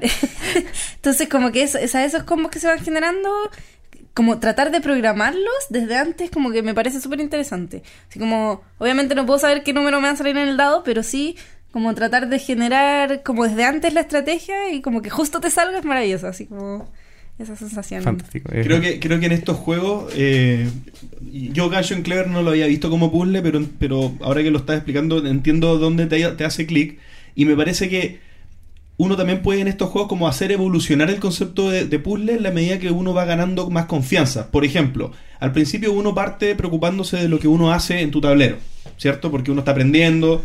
Después uno empieza a, a- a hacer más estrategia, más a, a- a dos, tres pasos o cuatro pasos adelante ya estás pensando lo que vas a hacer. Y después es parte del puzzle el otro jugador. De cuán- cómo tapo, digamos, las acciones que va a hacer el otro una vez que ya domino lo que yo ya hago. Exactamente, Entonces, ya no estás jugando un juego, en no es un solitario multijugador. Ya no es un solitario. Como pero- en azul, que es eh, cuál ficha saco no para ganar yo, sino para... Para quitarle al otro. Sí. Pa- pa- claro, para ganar más en términos relativos al resto de los jugadores. Pero, pero ese puzzle fue cambiando, porque el desafío tuyo fue cambiando en la medida que fuiste aprendiendo el juego. Y eso también Sí. es bien interesante. De Sí. todas maneras. Exacto. Muchas gracias por ese, por ese Por detalle. esa intervención. Ese, ese colorido detalle. Vamos con tu Ya. número uno, Feña. Mi juego número uno va a ser un, un, un rebate a, a lo que acaba de decir eh, JP. No, no recién, pero mi número uno es El Banquete de Odín. ¡Oh! Ese juego para mí es el Ah, puzzle por excelencia. Tengo un. Ya. Tenemos, tenemos perspectivas diferentes. Bueno, se nota que los cuatro tenemos. Hay cosas que nos hacen clic de manera diferente. Me parece súper súper interesante. Eh, pero a mí ahí está. Ahí está todo. Ese resume todo el asunto. Yo eh, entiendo lo del oso park, pero a mí, además de ver cómo voy a hacer calzar todas estas piecitas en, esta, en este plano completo lleno de menos unos, que tengo que taparlos todos para poder ganar puntaje positivo en este juego, eh, tengo que además planificar qué voy a hacer con mis trabajadores. ¿Dónde los voy a mandar? ¿Dónde puedo bloquear? Eh, hay un tema de azar que, que- que me llama mucho la atención porque eh, se nota que a ti, JP, como que te, te- el puzzle tú lo ves como algo en que yo puedo, de verdad puedo encontrar una solución. Y eso lo hago teniendo toda la información presente frente a mí. Entonces me haría mucho más sentido que a ti te interesara más eh, Caverna, otro juego de, de V. Rosenberg. Porque ahí de verdad están todas las cartas puestas sobre la mesa. Es muy poco el azar. En, en el banquete de Odín, las cartas que me salen, la resolución de los dados, hay un montón de cosas que son eh, variables que yo tengo, a las cuales yo tengo que reaccionar y en el momento decir, ok, ¿cuál es la opción más... eh, la- ¿Cuál es mi opción óptima en este momento? Claro, no, eh, yo creo que la diferencia está en cómo yo pensé el, el- el- el tema de los puzzlescos. Si te fijas, bueno, todavía no digo mi número uno, pero, pero tengo dos cooperativos y un competitivo. Y el, el tema de que sean cooperativos eh, le quita variables al problema, porque estamos todos en la misma, en la misma idea. Cuando hay competencia, eh, además del azar, está cuánto cambian las variables, las acciones del resto. Exactamente. Y, y eso, yo, yo, en mi mente, primero no fue parte de un puzzle. ¿Me explico? Porque Pero, el fondo- pero luego de la conversación te fue... Es claro, eh, me hace clic, me encanta. No es que no me gusten Claro. los juegos, No. pero en mi cabeza no es un puzzle, no era por lo menos. Ahora, ahora, ahora entiendo. Podría, claro, o podrías en- encontrarle el- desde donde se mira como puzzle. Claro, Sí, exactamente. bueno, para mí ese juego, y sobre todo, como comenté, luego de haberlo jugado en solitario, definitivamente es algo, es algo que de verdad eh, me, me encantó, me llenó, y de hecho por eso eh, sugerí este, esta temática, porque de verdad fue algo, esto es una de las cosas que me llena más de los juegos de mesa. Es que te, te iba a decir ¿ah? que es trampa, porque a ver, jugarlo en solitario es un puzzle. Sí. Porque es lo que te digo yo, o sea, lo que te decía recién, no hay, como no hay competencia, tú sabes dónde estás poniendo, tú estás solo resolviendo el problema. Claro, soy yo contra mí mismo. O sea, si yo, si, si me traban, es porque yo me trabé solo. Es como que estuvieras resolviendo un sudoku y alguien te, te llenara espacio. Y como- Hoy me ganaste mi tu número uno. ¿Me explico entonces? Sí, claro. de todas maneras. Bueno, ese es mi número uno de juegos puzzles, el banquete de Odín. Excelente juego. No, sí, opción. No, no, sí, excelente opción. Mi número uno es Pandemic Legacy. Y este para mí es el puzzle por excelencia. Es el, es el puzzle. Esto es. eh, y, y por qué no Pandemic? Porque Pandemic Legacy importa. Porque va. Mm. Tienes Claro. que. Hay repercusiones. Hay repercusiones. Entonces es un puzzle que, que tiene esas consecuencias que tú quieres que la- la- las acciones sean la- lo mejor posible. eh, que tengan el mejor resultado posible. Y es un puzzle que estás resolviendo entre todos. eh, no, no sé si hay mucho más que decir. Eh, el juego es un puzzle. Sí. ¿ya? Y, y qué mejor que sea Legacy y que esto vaya evolucionando. eh, como puzzle creo que es el más entretenido que he jugado por lejos. ¿Y lo terminaste? No. No, estamos en, En campaña. octubre. Van en octubre, Sí. nosotros con la Cami estamos con, un- con una pareja de amigos, estamos en abril creo, todavía nos falta nos faltan algunos meses por recorrer. Claro, no. eh, Pandemic es un puzzle porque, no sé, sobre todo se- uno se da cuenta que es un puzzle cuando, cuando está en, lo- en lo- en los turnos finales. Porque en el fondo, cuando uno ya sabe, uno cuenta ya las las cartas que quedan por robar y uno dice ya, entonces vamos a jugar siete turnos más y el que está sentado en la cabecera eh, va a ser el último en jugar. Ahí es donde uno empieza con la matemática fina de, bueno, aquí yo Claro. me puedo mover acá, pero no puedo moverme para limpiar este cubo, porque ¿para qué? ¿Para qué vas a limpiar ese cubo? No tiene repercusión en la solución del puzzle. Claro. Bien, entonces mejor déjalo. Eh, aparte estamos terminando, no va a ser riesgoso.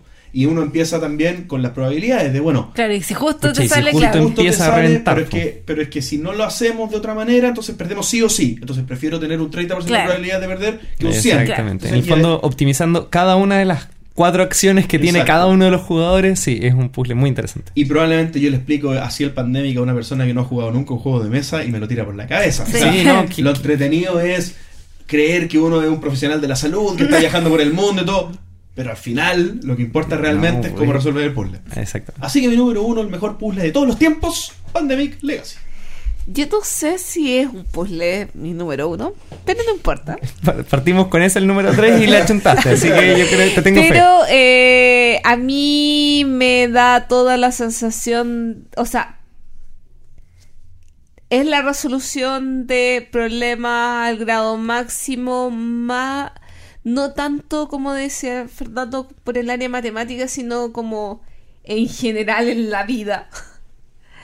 Eh, y me refiero eh, a Exit, específicamente la cabaña abandonada, que fue de los tres que he probado hasta el momento el que más me ha gustado. Y considero que ir resolviendo cada uno de estos problemas, misterios eh, que van desencadenando en esta. eh, eh, todo este circuito para poder llegar al final de la partida lo más decentemente posible. Para mí es un, es un puzzle de los que yo no estoy acostumbrada y que a pesar de eso me dio una satisfacción tremenda. Eso. Sí, lo, Yo- lo apoyo con, sí. con violencia. Sí. Yo estoy de acuerdo, pero siento que, eh, o sea, como que es tan literalmente un puzzle que finalmente, a, a mí, en mi caso, sí, sentí como que estaba resolviendo un acertijo. O sea, como, como no estaba jugando un juego de mesa, estaba resolviendo acertijos.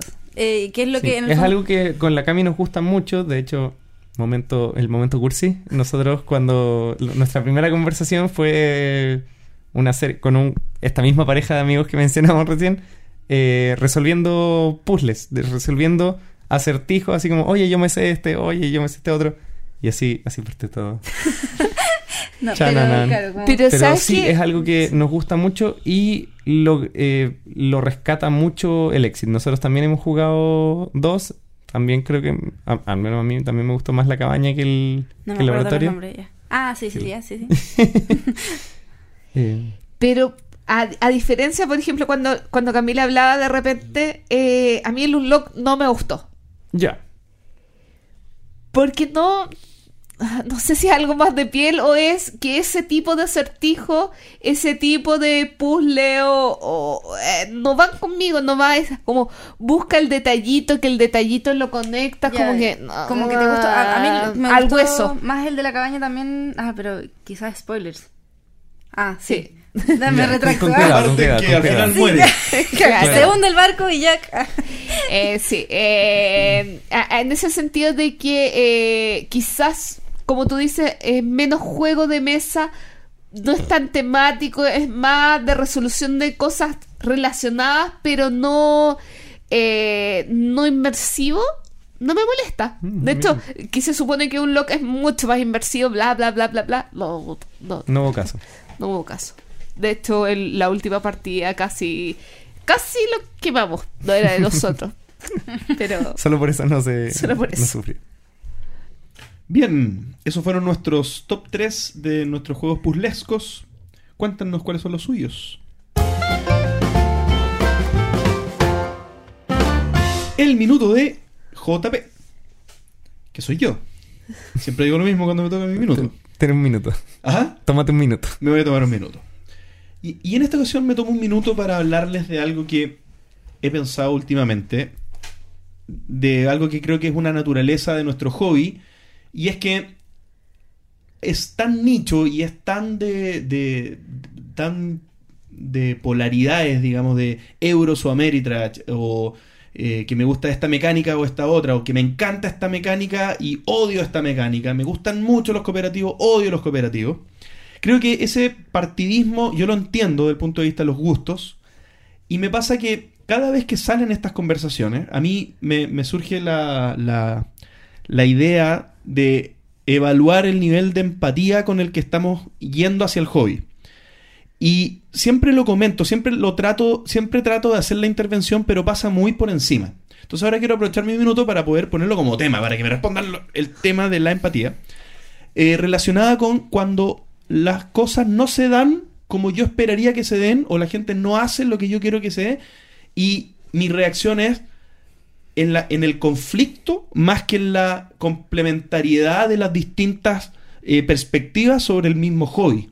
Bien, Eh, para terminar la introducción y darles la palabra, a mí me encanta, por ejemplo, que la gente juegue Catán y solo conozca el Catán, porque creo que es mejor que nada, porque creo que es una excelente vía de entrada, porque es un maravilloso juego, porque está bien que la gente juegue y está bien que la gente haga lo que tiene que hacer y que lo disfrute. O sea, lo importante es el disfrutar, creo yo. Y si de ahí esto puede evolucionar y puede ir a otros lados, bienvenido sea. Y si nunca evoluciona, nunca va a ningún otro lado, bienvenido sea también. ¿Qué opinan? Yo estoy totalmente de acuerdo. eh, creo que eh, lo hemos conversado harto con el feño. Que eh, pasa mucho como que gente que viene desde el mundo como, eh, no sé, ya- yo tampoco sé bien los términos, pero como del mundo desde los inicios de los juegos de mesa, por decirlo de alguna forma, o de eh, juegos de video o de juegos de rol, como que se, se centran mucho o en las temáticas, por ejemplo, y pierde un poco el sentido de como por qué estoy jugando.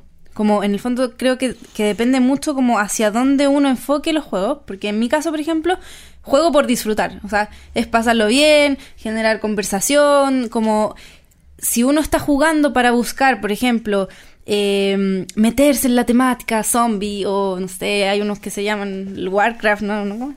Pero en el fondo como que al final... Warhammer. Warhammer, no, eh, no era eso, Lovecraft. Da, bueno, da lo mismo.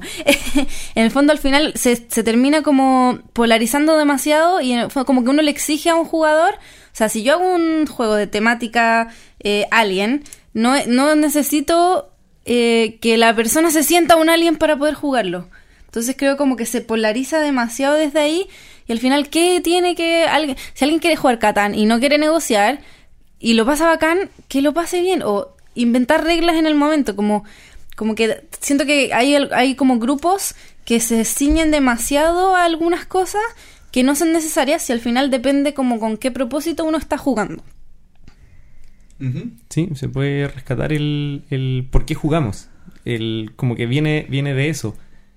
Y bueno, si tú juegas por exclusivamente por ganar, ok, es perfectamente válido, pero busca gente con la cual jugar que también tenga ese mismo objetivo. Porque si la otra persona, su objetivo es reírse y hacer el ridículo, claramente van a tener expectativas distintas. O sea, si yo quiero hacer el ridículo jugando Catán, voy a empezar a regalar ovejas porque lo encuentro divertidísimo, lo encuentro hilarante. Y si alguien quiere ganar, eso le va a chocar mucho porque claramente no es óptimo, no vas a ganar más puntaje, no, no, no te facilita tu paso a la victoria. Entonces, en ese sentido creo que juega mucho la empatía que mencionas tú, no tanto en el juego, sino que en el momento previo al juego, al proponer un juego, al querer, eh, o sea, al, al, al, iniciar un juego, ver con quién uno va a jugar. No, no, uno, o sea, si es por eso juguemos, juguemos todos juegos en solitario. Tienen su gracia, pero no es la gran gracia de, de todos los juegos. Si uno va a jugar con más gente, tiene que entender cuál es la expectativa que tiene el resto de las personas. Es complicado el tema que trata Fernando porque desde quién tiene la razón en un grupo relacionado con ponerse en el lugar del otro cuando tú vas a jugar una mesa. Si una persona lo pasa bien regalando ovejas y otra persona en realidad lo pasa bien siguiendo las instrucciones del juego, ¿quién está mal? Yo por no ponerme en el lugar del que le encanta regalar ovejas y hacer show, o el que no está tomando en serio un juego. Porque yo me divierto con el juego serio. Él se divierte con el juego eh, haciéndolo ridículo. ¿Qué está bien, qué está mal? Y, y, me parece, y, me parece súper súper interesante porque creo que me, me, parece, al menos a mí, un error tratar de darle una connotación de lo correcto y lo incorrecto. En este sentido, pasa lo mismo con eh, temas de desde política hasta cualquier cosa. En el fondo, el tema de lo que comentaba JP, de el abanderarse, el atrincherarse en mm. mi estilo de juego, tu estilo de juego, cooperativos versus competitivos, Ameritrash versus Euro. Son, son ideas, son juegos, son no, no, no, juegos en el sentido de que son solo juegos. No, eso es la peor, la peor razón que te pueden dar por cualquier cosa. Estos juegos nosotros nos los tomamos en serio y es súper válido. Pero yo pongo mis ideas y las expongo para ser discutidas. No me lo tengo que tomar a pecho. Si tú me dices, no me gustan los juegos euro, bueno, es, tu opinión y yo la voy a respetar. Y, y, tengamos expectativas distintas. Si tú me dices, de verdad, este juego yo lo juego en serio y quiero jugar competitivamente y quiero ganar, encontremos ese punto en común. No busquemos quién tiene la razón, buscamos qué hacer juguemos dos partidas, eh, encontremos soluciones, no, no encontremos eh, la verdad absoluta, no, no, no debatamos, no, no nos busquemos, no, no, no discutamos sobre la inmortalidad del cangrejo. Eso sí, no sé si me entiende. Quería encauzar un poco a, a, la pregunta inicial porque creo que, que, nos estamos yendo un poco a otro lado. Porque, pero hay un detalle que yo creo que es medio sutil. Que yo no voy a a mi grupo de juego específicamente o, o, necesariamente a las personas con las que yo me voy a relacionar. Pensemos en un foro, por ejemplo. En un foro hay gente que yo no conozco. Entonces, estoy pensando en las personas que les molesta la gente que piensa distinto independiente que yo no vaya a jugar nunca con esa persona. El caso, mm. eh, eh, incluso el caso opuesto también aplica, porque en el fondo lo que tú estás diciendo de cuál es la manera correcta de jugarlo. Mira, yo podría ser tu amigo y decir, o sea, siendo amigos, yo podría decirte, eh, ¿sabes qué, Gloria? Prefiero no jugar contigo porque no lo vemos de la misma manera y todo bien. Y, en, y te lo digo desde, desde, el respeto y desde, desde cómo yo soy como jugador y todo bien. Y eso es lo ideal. Pero, pero es que yo no voy a eso. Claro, no, no, quiero hablar de eso. eso. O sea, lo que quiero hablar es qué pasa cuando yo critico y me agrede que la otra persona, eh, y, y, suena algo súper obvio, ¿eh? pero, pero es súper común. Es claro, súper como común. cuando alguien pregunta tres veces lo mismo en el grupo. Y, y salen odiosos o gente que le molesta tanto, por ejemplo, que, que alguien diga, no sé, eh, el, no sé, me llegó este Ameritrash, no sé, qué sé yo, y ah, los Ameritrash son una basura, porque no sé qué, ¿y qué te importa? O sea, que me, me llama mucho la atención es esa corriente. Yo creo que estás tocando un tema como que va mucho más profundo a solo los juegos de mesa. Yo creo que eso como que es parte de la naturaleza humana y que no sé si se ha, ha como acrecentado con las redes sociales o no, como que también el tema de tener esta como libre opinión de lo que sea hace que la gente eh, sea trinchere y se como se moleste por cosas que en realidad no van a repercutir en su vida ni o sea como que podrían pasar la página un poco más rápido y no enganchar. Entonces creo que como que va eso a cualquier o sea si uno se mete a una noticia de el perrito bailarín en no sé en cualquier medio lo ve y hay millones de comentarios de gente odiosa que ¿por qué hacen esta noticia? Y otro otro grupo no, pero que me encantan los perros, otro como no al maltrato a los animales, como que al final creo que tiene que ver con esta como sobreexposición de que estamos eh, tratando, o sea, como que todos tienen el derecho a opinar, que eso me parece perfecto, pero eh, hasta dónde, hasta, hasta qué punto dejo al otro como en lo que a mí me parece incorrecto o no, como si a mí no me gustan los juegos de zombies, ¿qué me importa que el de al lado juegue juegos de zombies, ¿cachai? Es que yo voy más allá, yo voy a... O sea, te encuentro toda la razón, pero yendo un paso más allá, qué bueno que estás jugando un juego de zombies, porque estás jugando un juego. o sea, como- yo, si yo soy evangelizador, yo no soy evangelizador de los juegos que me gustan. Yo soy evangelizador del hobby. Ya, es que ahí estás tocando quizá otro tema que, en el fondo, que a mí me gusten los juegos de mesa no implica que yo sea un evangelizador de los juegos. Como que tú estás poniendo la perspectiva desde que si me gustan los juegos, quiero que el mundo juegue más juegos. No. Y eso no, necesariamente... No, me refería a eso. Ah, ya, pero, o sea, pero es que en el fondo yo puedo ser un jugador y que me moleste que el. Por, o sea, ¿por qué existen los juegos de zombies? Como que encuentro que esa postura podría estar correcta, como que da lo mismo. Si yo creo que no debieran existir los juegos de zombies, esa es mi opinión. Ahora, que a mí me moleste que otros jueguen juegos de zombies, como que. y meterme como una pelea sobre eso, como que no le encuentro tanto sentido. Sí, no, estábamos hablando de lo mismo. Yo, yo creo que ser evangelizador, no sé si vaya a eso, no, no se refiere a obligar a la gente a jugar. ¿Te, te no, no, a sí, eso? como que se conozca el mundo de los juegos. Claro, ay, Claro, pero- claro, pero no es necesario. O sea, yo podría querer jugar en las cuatro paredes de mi casa y que nunca nadie sepa del de los juegos de mesa. No, pero, Pero- me refiero desde el punto... A ver, es que lo, lo oriento siempre al tema que estoy planteando. Hay gente que evangeliza y le gusta, la gloria le gusta, ¿bien? A mí también me gusta, yo, lo, yo me lo tomo como un rol. Cuando yo juego como jugón, no, no es el mismo rol que cuando yo juego como evangelizador. No es lo mismo. Cuando juego como jugón, juego a, a morir. Cuando juego como evangelizador, me fijo en, el, en, en la mirada de las personas, en cuánto Cómo están están sudando, pasando. en cómo le, en cómo le tiembla la mano, eh, porque quiero eh, mantener la experiencia. Claro.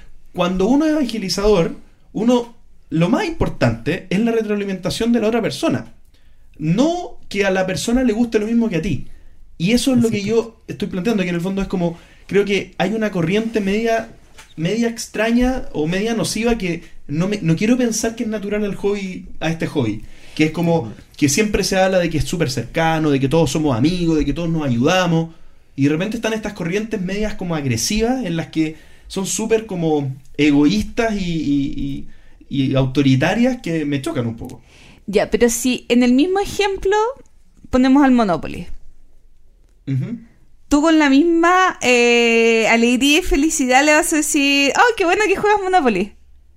Porque sí, es un acercamiento a los juegos de mesa. Pero sí, sí, es que yo no, yo no, No odio no- Monopoly.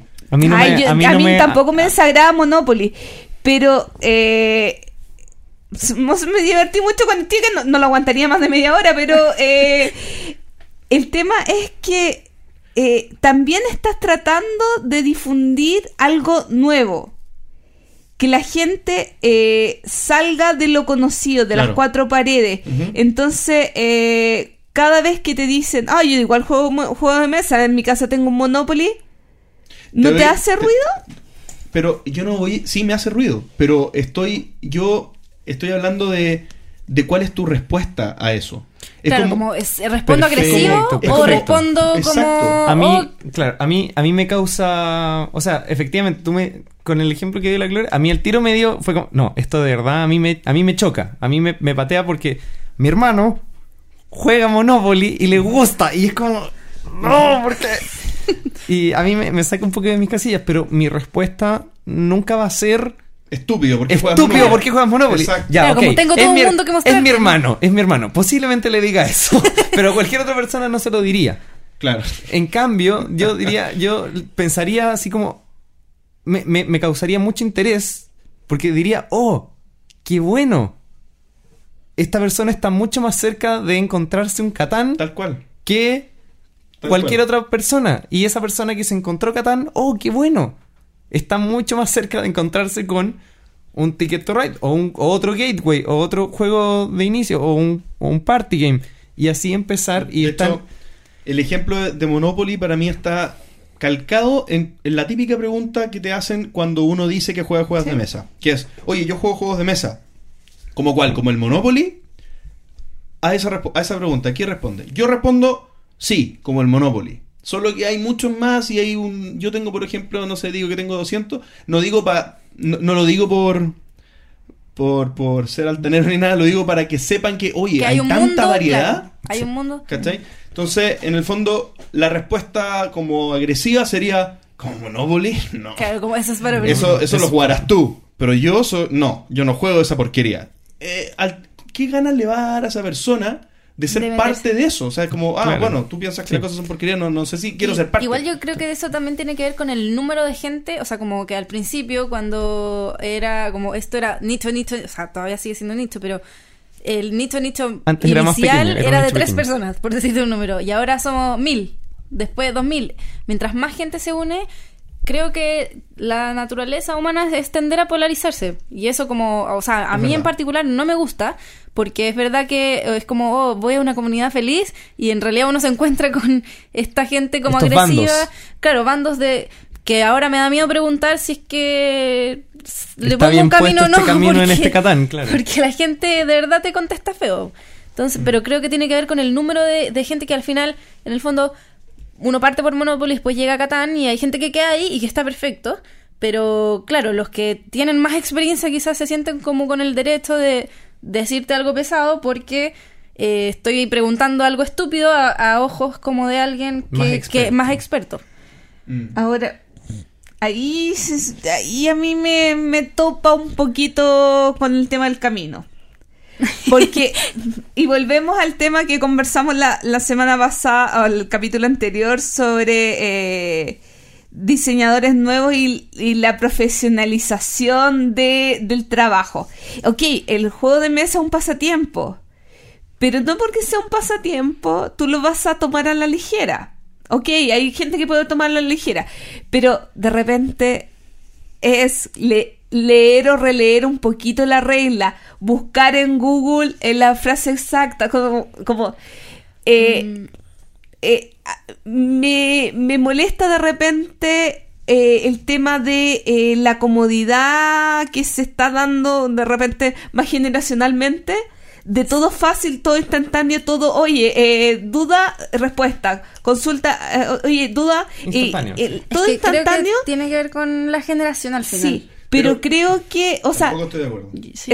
Pero yo creo que eh, me gusta me gusta pensar en que las personas podemos tratar de llegar a una respuesta por nosotros mismos y no tener que pedir, no tener que depender de otra gente tanto para que tengan ánimo de contestarte bien a como para que te digan realmente la verdad porque Pero yo me fío más de lo que me parece yo. súper me parece súper válido tu punto de vista pero me dudo que ese sea la perspectiva de la mayoría de la gente que contesta pesadeces y, Ah, sí. leceras en, en el grupo en los grupos y en los foros No, ya, pero además que también basándose en eso, o sea, no tendrían que existir los videos tutoriales como porque es una forma fácil, como que si nos ciñéramos como solo como a leer las reglas. O sea, por ejemplo, yo, siendo muy sincera, me he leído dos manuales de reglas en mi vida.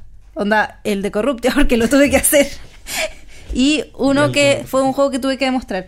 Pero de verdad que no me gusta leer las reglas. Y tengo la suerte que a Fernando sí, pero en el fondo no por eso dejo de ser como más legítima en el hobby o no, si es que no me leo una regla, como que siento que tiene que mucho que ver con el tema generacional que dices tú, pero no por eso está mal, o sea, como el hecho de que alguien quiera una respuesta fácil, que sí, podría haber leído las reglas, sí, podría haber leído en Google, o sea, la gente pregunta en Google como, ¿qué hora es? O sea, ¿en serio? La gente pregunta, ¿qué hora es a Google? Como tengo un reloj en el mismo computador en el que estoy preguntando qué hora es. ¿cachai? Como, de verdad, la gente quiere las cosas fácil, pero no por eso como que hay que ser agresivo en la respuesta. Como, oye, mira tu reloj. ¿cachai? En vez de decirle como, son Es las de- tres. de hecho- como, ¿qué tiene de malo decir, son las tres, sí, o sea, si me estoy dando el tiempo de contestar una pesadez, ¿por qué ¿Por qué no me di el tiempo de no contestar bien? tiempo de Es que contestar yo- bien si yo sé la respuesta? Es que yo creo que ahí hay otro problema. No tengo por qué contestar. Entonces no contestes. O sea, es como. Es que, es, yo. que, es, que, es que yo creo que ahí hay eh, un segundo problema en la gente. ¿Por qué contestar, uno, algo que no me preguntan? Porque muchas veces contestan, oye, ¿qué juego compro? ¿Agrícola o Caverna? No, compra Power Grid. Claro, sí, es un clásico. Eh, o sea, más allá de que, oye, yo sí, sabes que te recomiendo más este juego, pero la gente contesta cosas que no te preguntan. Claro. Entonces, eh, y te contestan una pesadez Te, frente estáis- te a estáis algo. devolviendo a tu minuto de hace como dos capítulos. Hace, no, hace más capítulos, pero, o sea, yo creo que todos esos pequeños problemas están haciendo que, que no lleguemos a una solución y no, y no nos metamos bien en los zapatos de otras personas.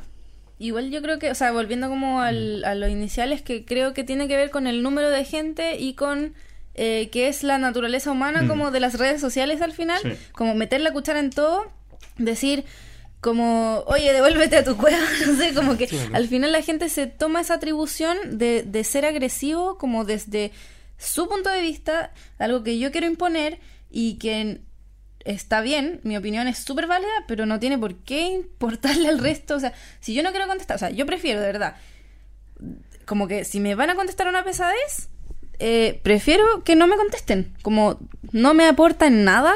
O sea, como el que tú me digas que los juegos de zombies eh, son lo peor que se ha creado en la humanidad, no va a hacer que quiera menos juegos de zombies. No va a hacer que me vaya del grupo. O sea, como que al final no está aportando en nada a, como a la comunidad. Entonces creo que al final es, es, simplemente como tratar de o sea, como ponerse en los zapatos del otro, si por algo está preguntando. ya, ok, preguntaste si el camino de la cuestión. Si la persona ya preguntó si el camino se podía poner ahí, o no le contesté, o dale la respuesta, pues, ¿cachai? como que si tú la sabes, sobre todo si tú la sabes, creo yo. O eh, decirle, oye, te aconsejo que veas en la parte del foro de, las preguntas archivadas, que esto se ha preguntado varias veces. Por ejemplo. Por, que igual es medio agresivo, eso es como pasivo agresivo. Así como, No, no, no, porque puede ser en serio, puede ser puede ser, como- oye, existe esta sección, quizás Ah, bueno, como en verdad, y pero sí. Y- y más preguntas Claro. más genuino, exactamente, eso, eso voy. Eh, sí, eh, hay un poco de naturaleza humana, pero acortándolo un poquito más al, mundo de los juegos de mesa y también asociado al tema de la cantidad de gente, yo encuentro que muchos de nosotros en el hobby que, que nos corresponda, ya sea juegos de rol, que con Gloria compartimos ese, ese pasado, eh, hay, hay un tema de, del sentido de pertenencia. Cuando uno se siente, oh, yo soy ñoño y soy apasionado por ser, ser ñoño, yo llevo la camiseta de ñoño como con orgullo y el grupo ya empieza a ser demasiado amplio, el sentido de pertenencia se diluye. Entonces antes, en un grupo de juegos de mesa, oh, nosotros somos los raros que jugamos juegos de mesa. Y podemos, tenemos un, pro- un lenguaje propio, tenemos señas propias, tenemos una, una cosa que nos caracteriza, pero ahora somos tantos y los eventos son cada vez más grandes que en realidad estoy buscando el sentido de pertenencia, necesito cortarlo un poquito más. Necesito, ya, ahora ya no soy un ñoño de juegos de mesa solamente. Soy un ñoño de juegos de mesa cooperativos. O Ameritrash. O soy de los que se meten en el en, en todos los la, el, el- el- máxima hotness de lo, lo último que acaba de salir de Kickstarter y voy all a todos los Kickstarter y toda esta gente que piensa en el fondo cada, cada opinión puede ser muy dura o sea yo podría decirle a JP así como no eh, Gloomhaven es pura moda y por eso es el número uno o podría decirte a ti que los juegos Java son solo para niños Y Soy está- una niña. y está. Y no, como que, ¿por qué? ¿Por qué haría eso? ¿Cachai? No es algo que yo piense, obviamente. Pero hay gente que piensa así y que cree que valida su opinión disminuyendo la del otro. Exacto. Y creo que eso es grave y deberíamos tratar de suavizar nuestra, nuestro trato como jugadores. Como que seamos, volvamos a ese, a esta, a esta tribu anterior, esta tribu que antes era más chica, y mantengamos esa, como que reavivemos esa camiseta de somos ñoños de juegos de mesa, nos gustan las mismas cosas. Somos ñoños. Nos gustan muchas de las mismas cosas. O sea, conozco un montón de jugadores de juegos de mesa que también juegan rol, y también juegan videojuegos y también les gusta el anime y que somos todos los mismos ñoños y nos gustan las mismas cosas. No tratemos de hacer bandos donde no los hay, busquemos puntos de conexión más que puntos de diferencia. Bien. Eh, no puedo estar más de acuerdo, Fernando.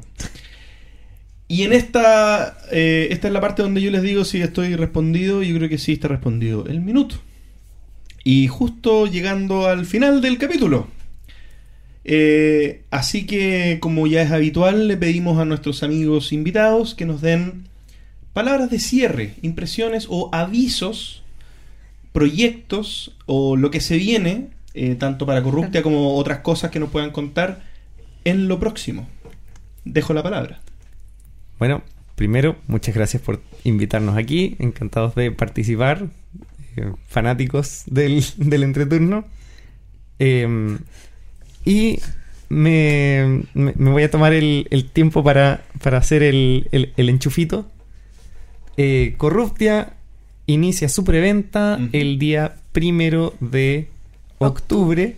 A las Ahí, 10 de la a mañana las 10 de vamos la a subir la información. a redes sociales, ahí va a estar, para que los primeros 100 que lleguen puedan recibir a fin de octubre su copia autografiada de el juego Corruptia. Por mala imagen. Si quieren por nosotros también, pero Sí, sabemos pero que la, de- la de Mali- la firma de Vale Imagen Es la vale, que vale. bastante más que las nuestras, así que, así que eso. Y luego a fines de octubre, principios de noviembre, Va todo sale bien, estará en su tienda amiga, librerías y vendida por nosotros mismos en eventos y demás.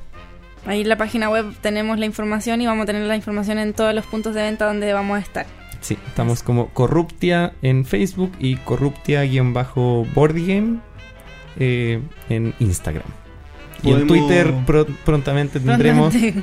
gracias a Gloria que nos está Haciendo diciendo que, tutorial. que- que- que- Buenísimo. que Twitter es infinitamente importante. Podemos que- agregar esas direcciones al, Por a la publicación del capítulo, ¿no? Súper. Supongo. Muchas gracias por es la un problema de la gloria del futuro. Sí. ¿Para qué me voy a preocupar ahora? El, el martes me preocuparé. Perfecto, entonces. Muchas gracias, chicos, por Gracias a haber venido. ustedes. Y con esto cerramos entonces el capítulo número 49. Hasta la próxima. Chao. Bye Chao. bye. Adiós. Gracias por escuchar el entreturno. Y recuerden, envíenos sugerencias de historias relacionadas con sus vidas lúdicas. Pueden ser de terror, tragedia, graciosas o hasta de traición. Recuerden también escribirnos para participar en nuestra sección El entreturno responde. ¿Y ustedes creen que hay empatía en nuestro hobby? Envíenos sus comentarios al correo elentreturno.gmail.com. Además, envíenos preguntas o temas que quieran que conversemos en el programa. Síganos en Facebook, en Twitter, en Instagram y suscríbanse a nuestro canal de YouTube. Escúchanos en dos semanas más en nuestro próximo capítulo de El Entreturno. Gracias de nuevo y hasta la próxima.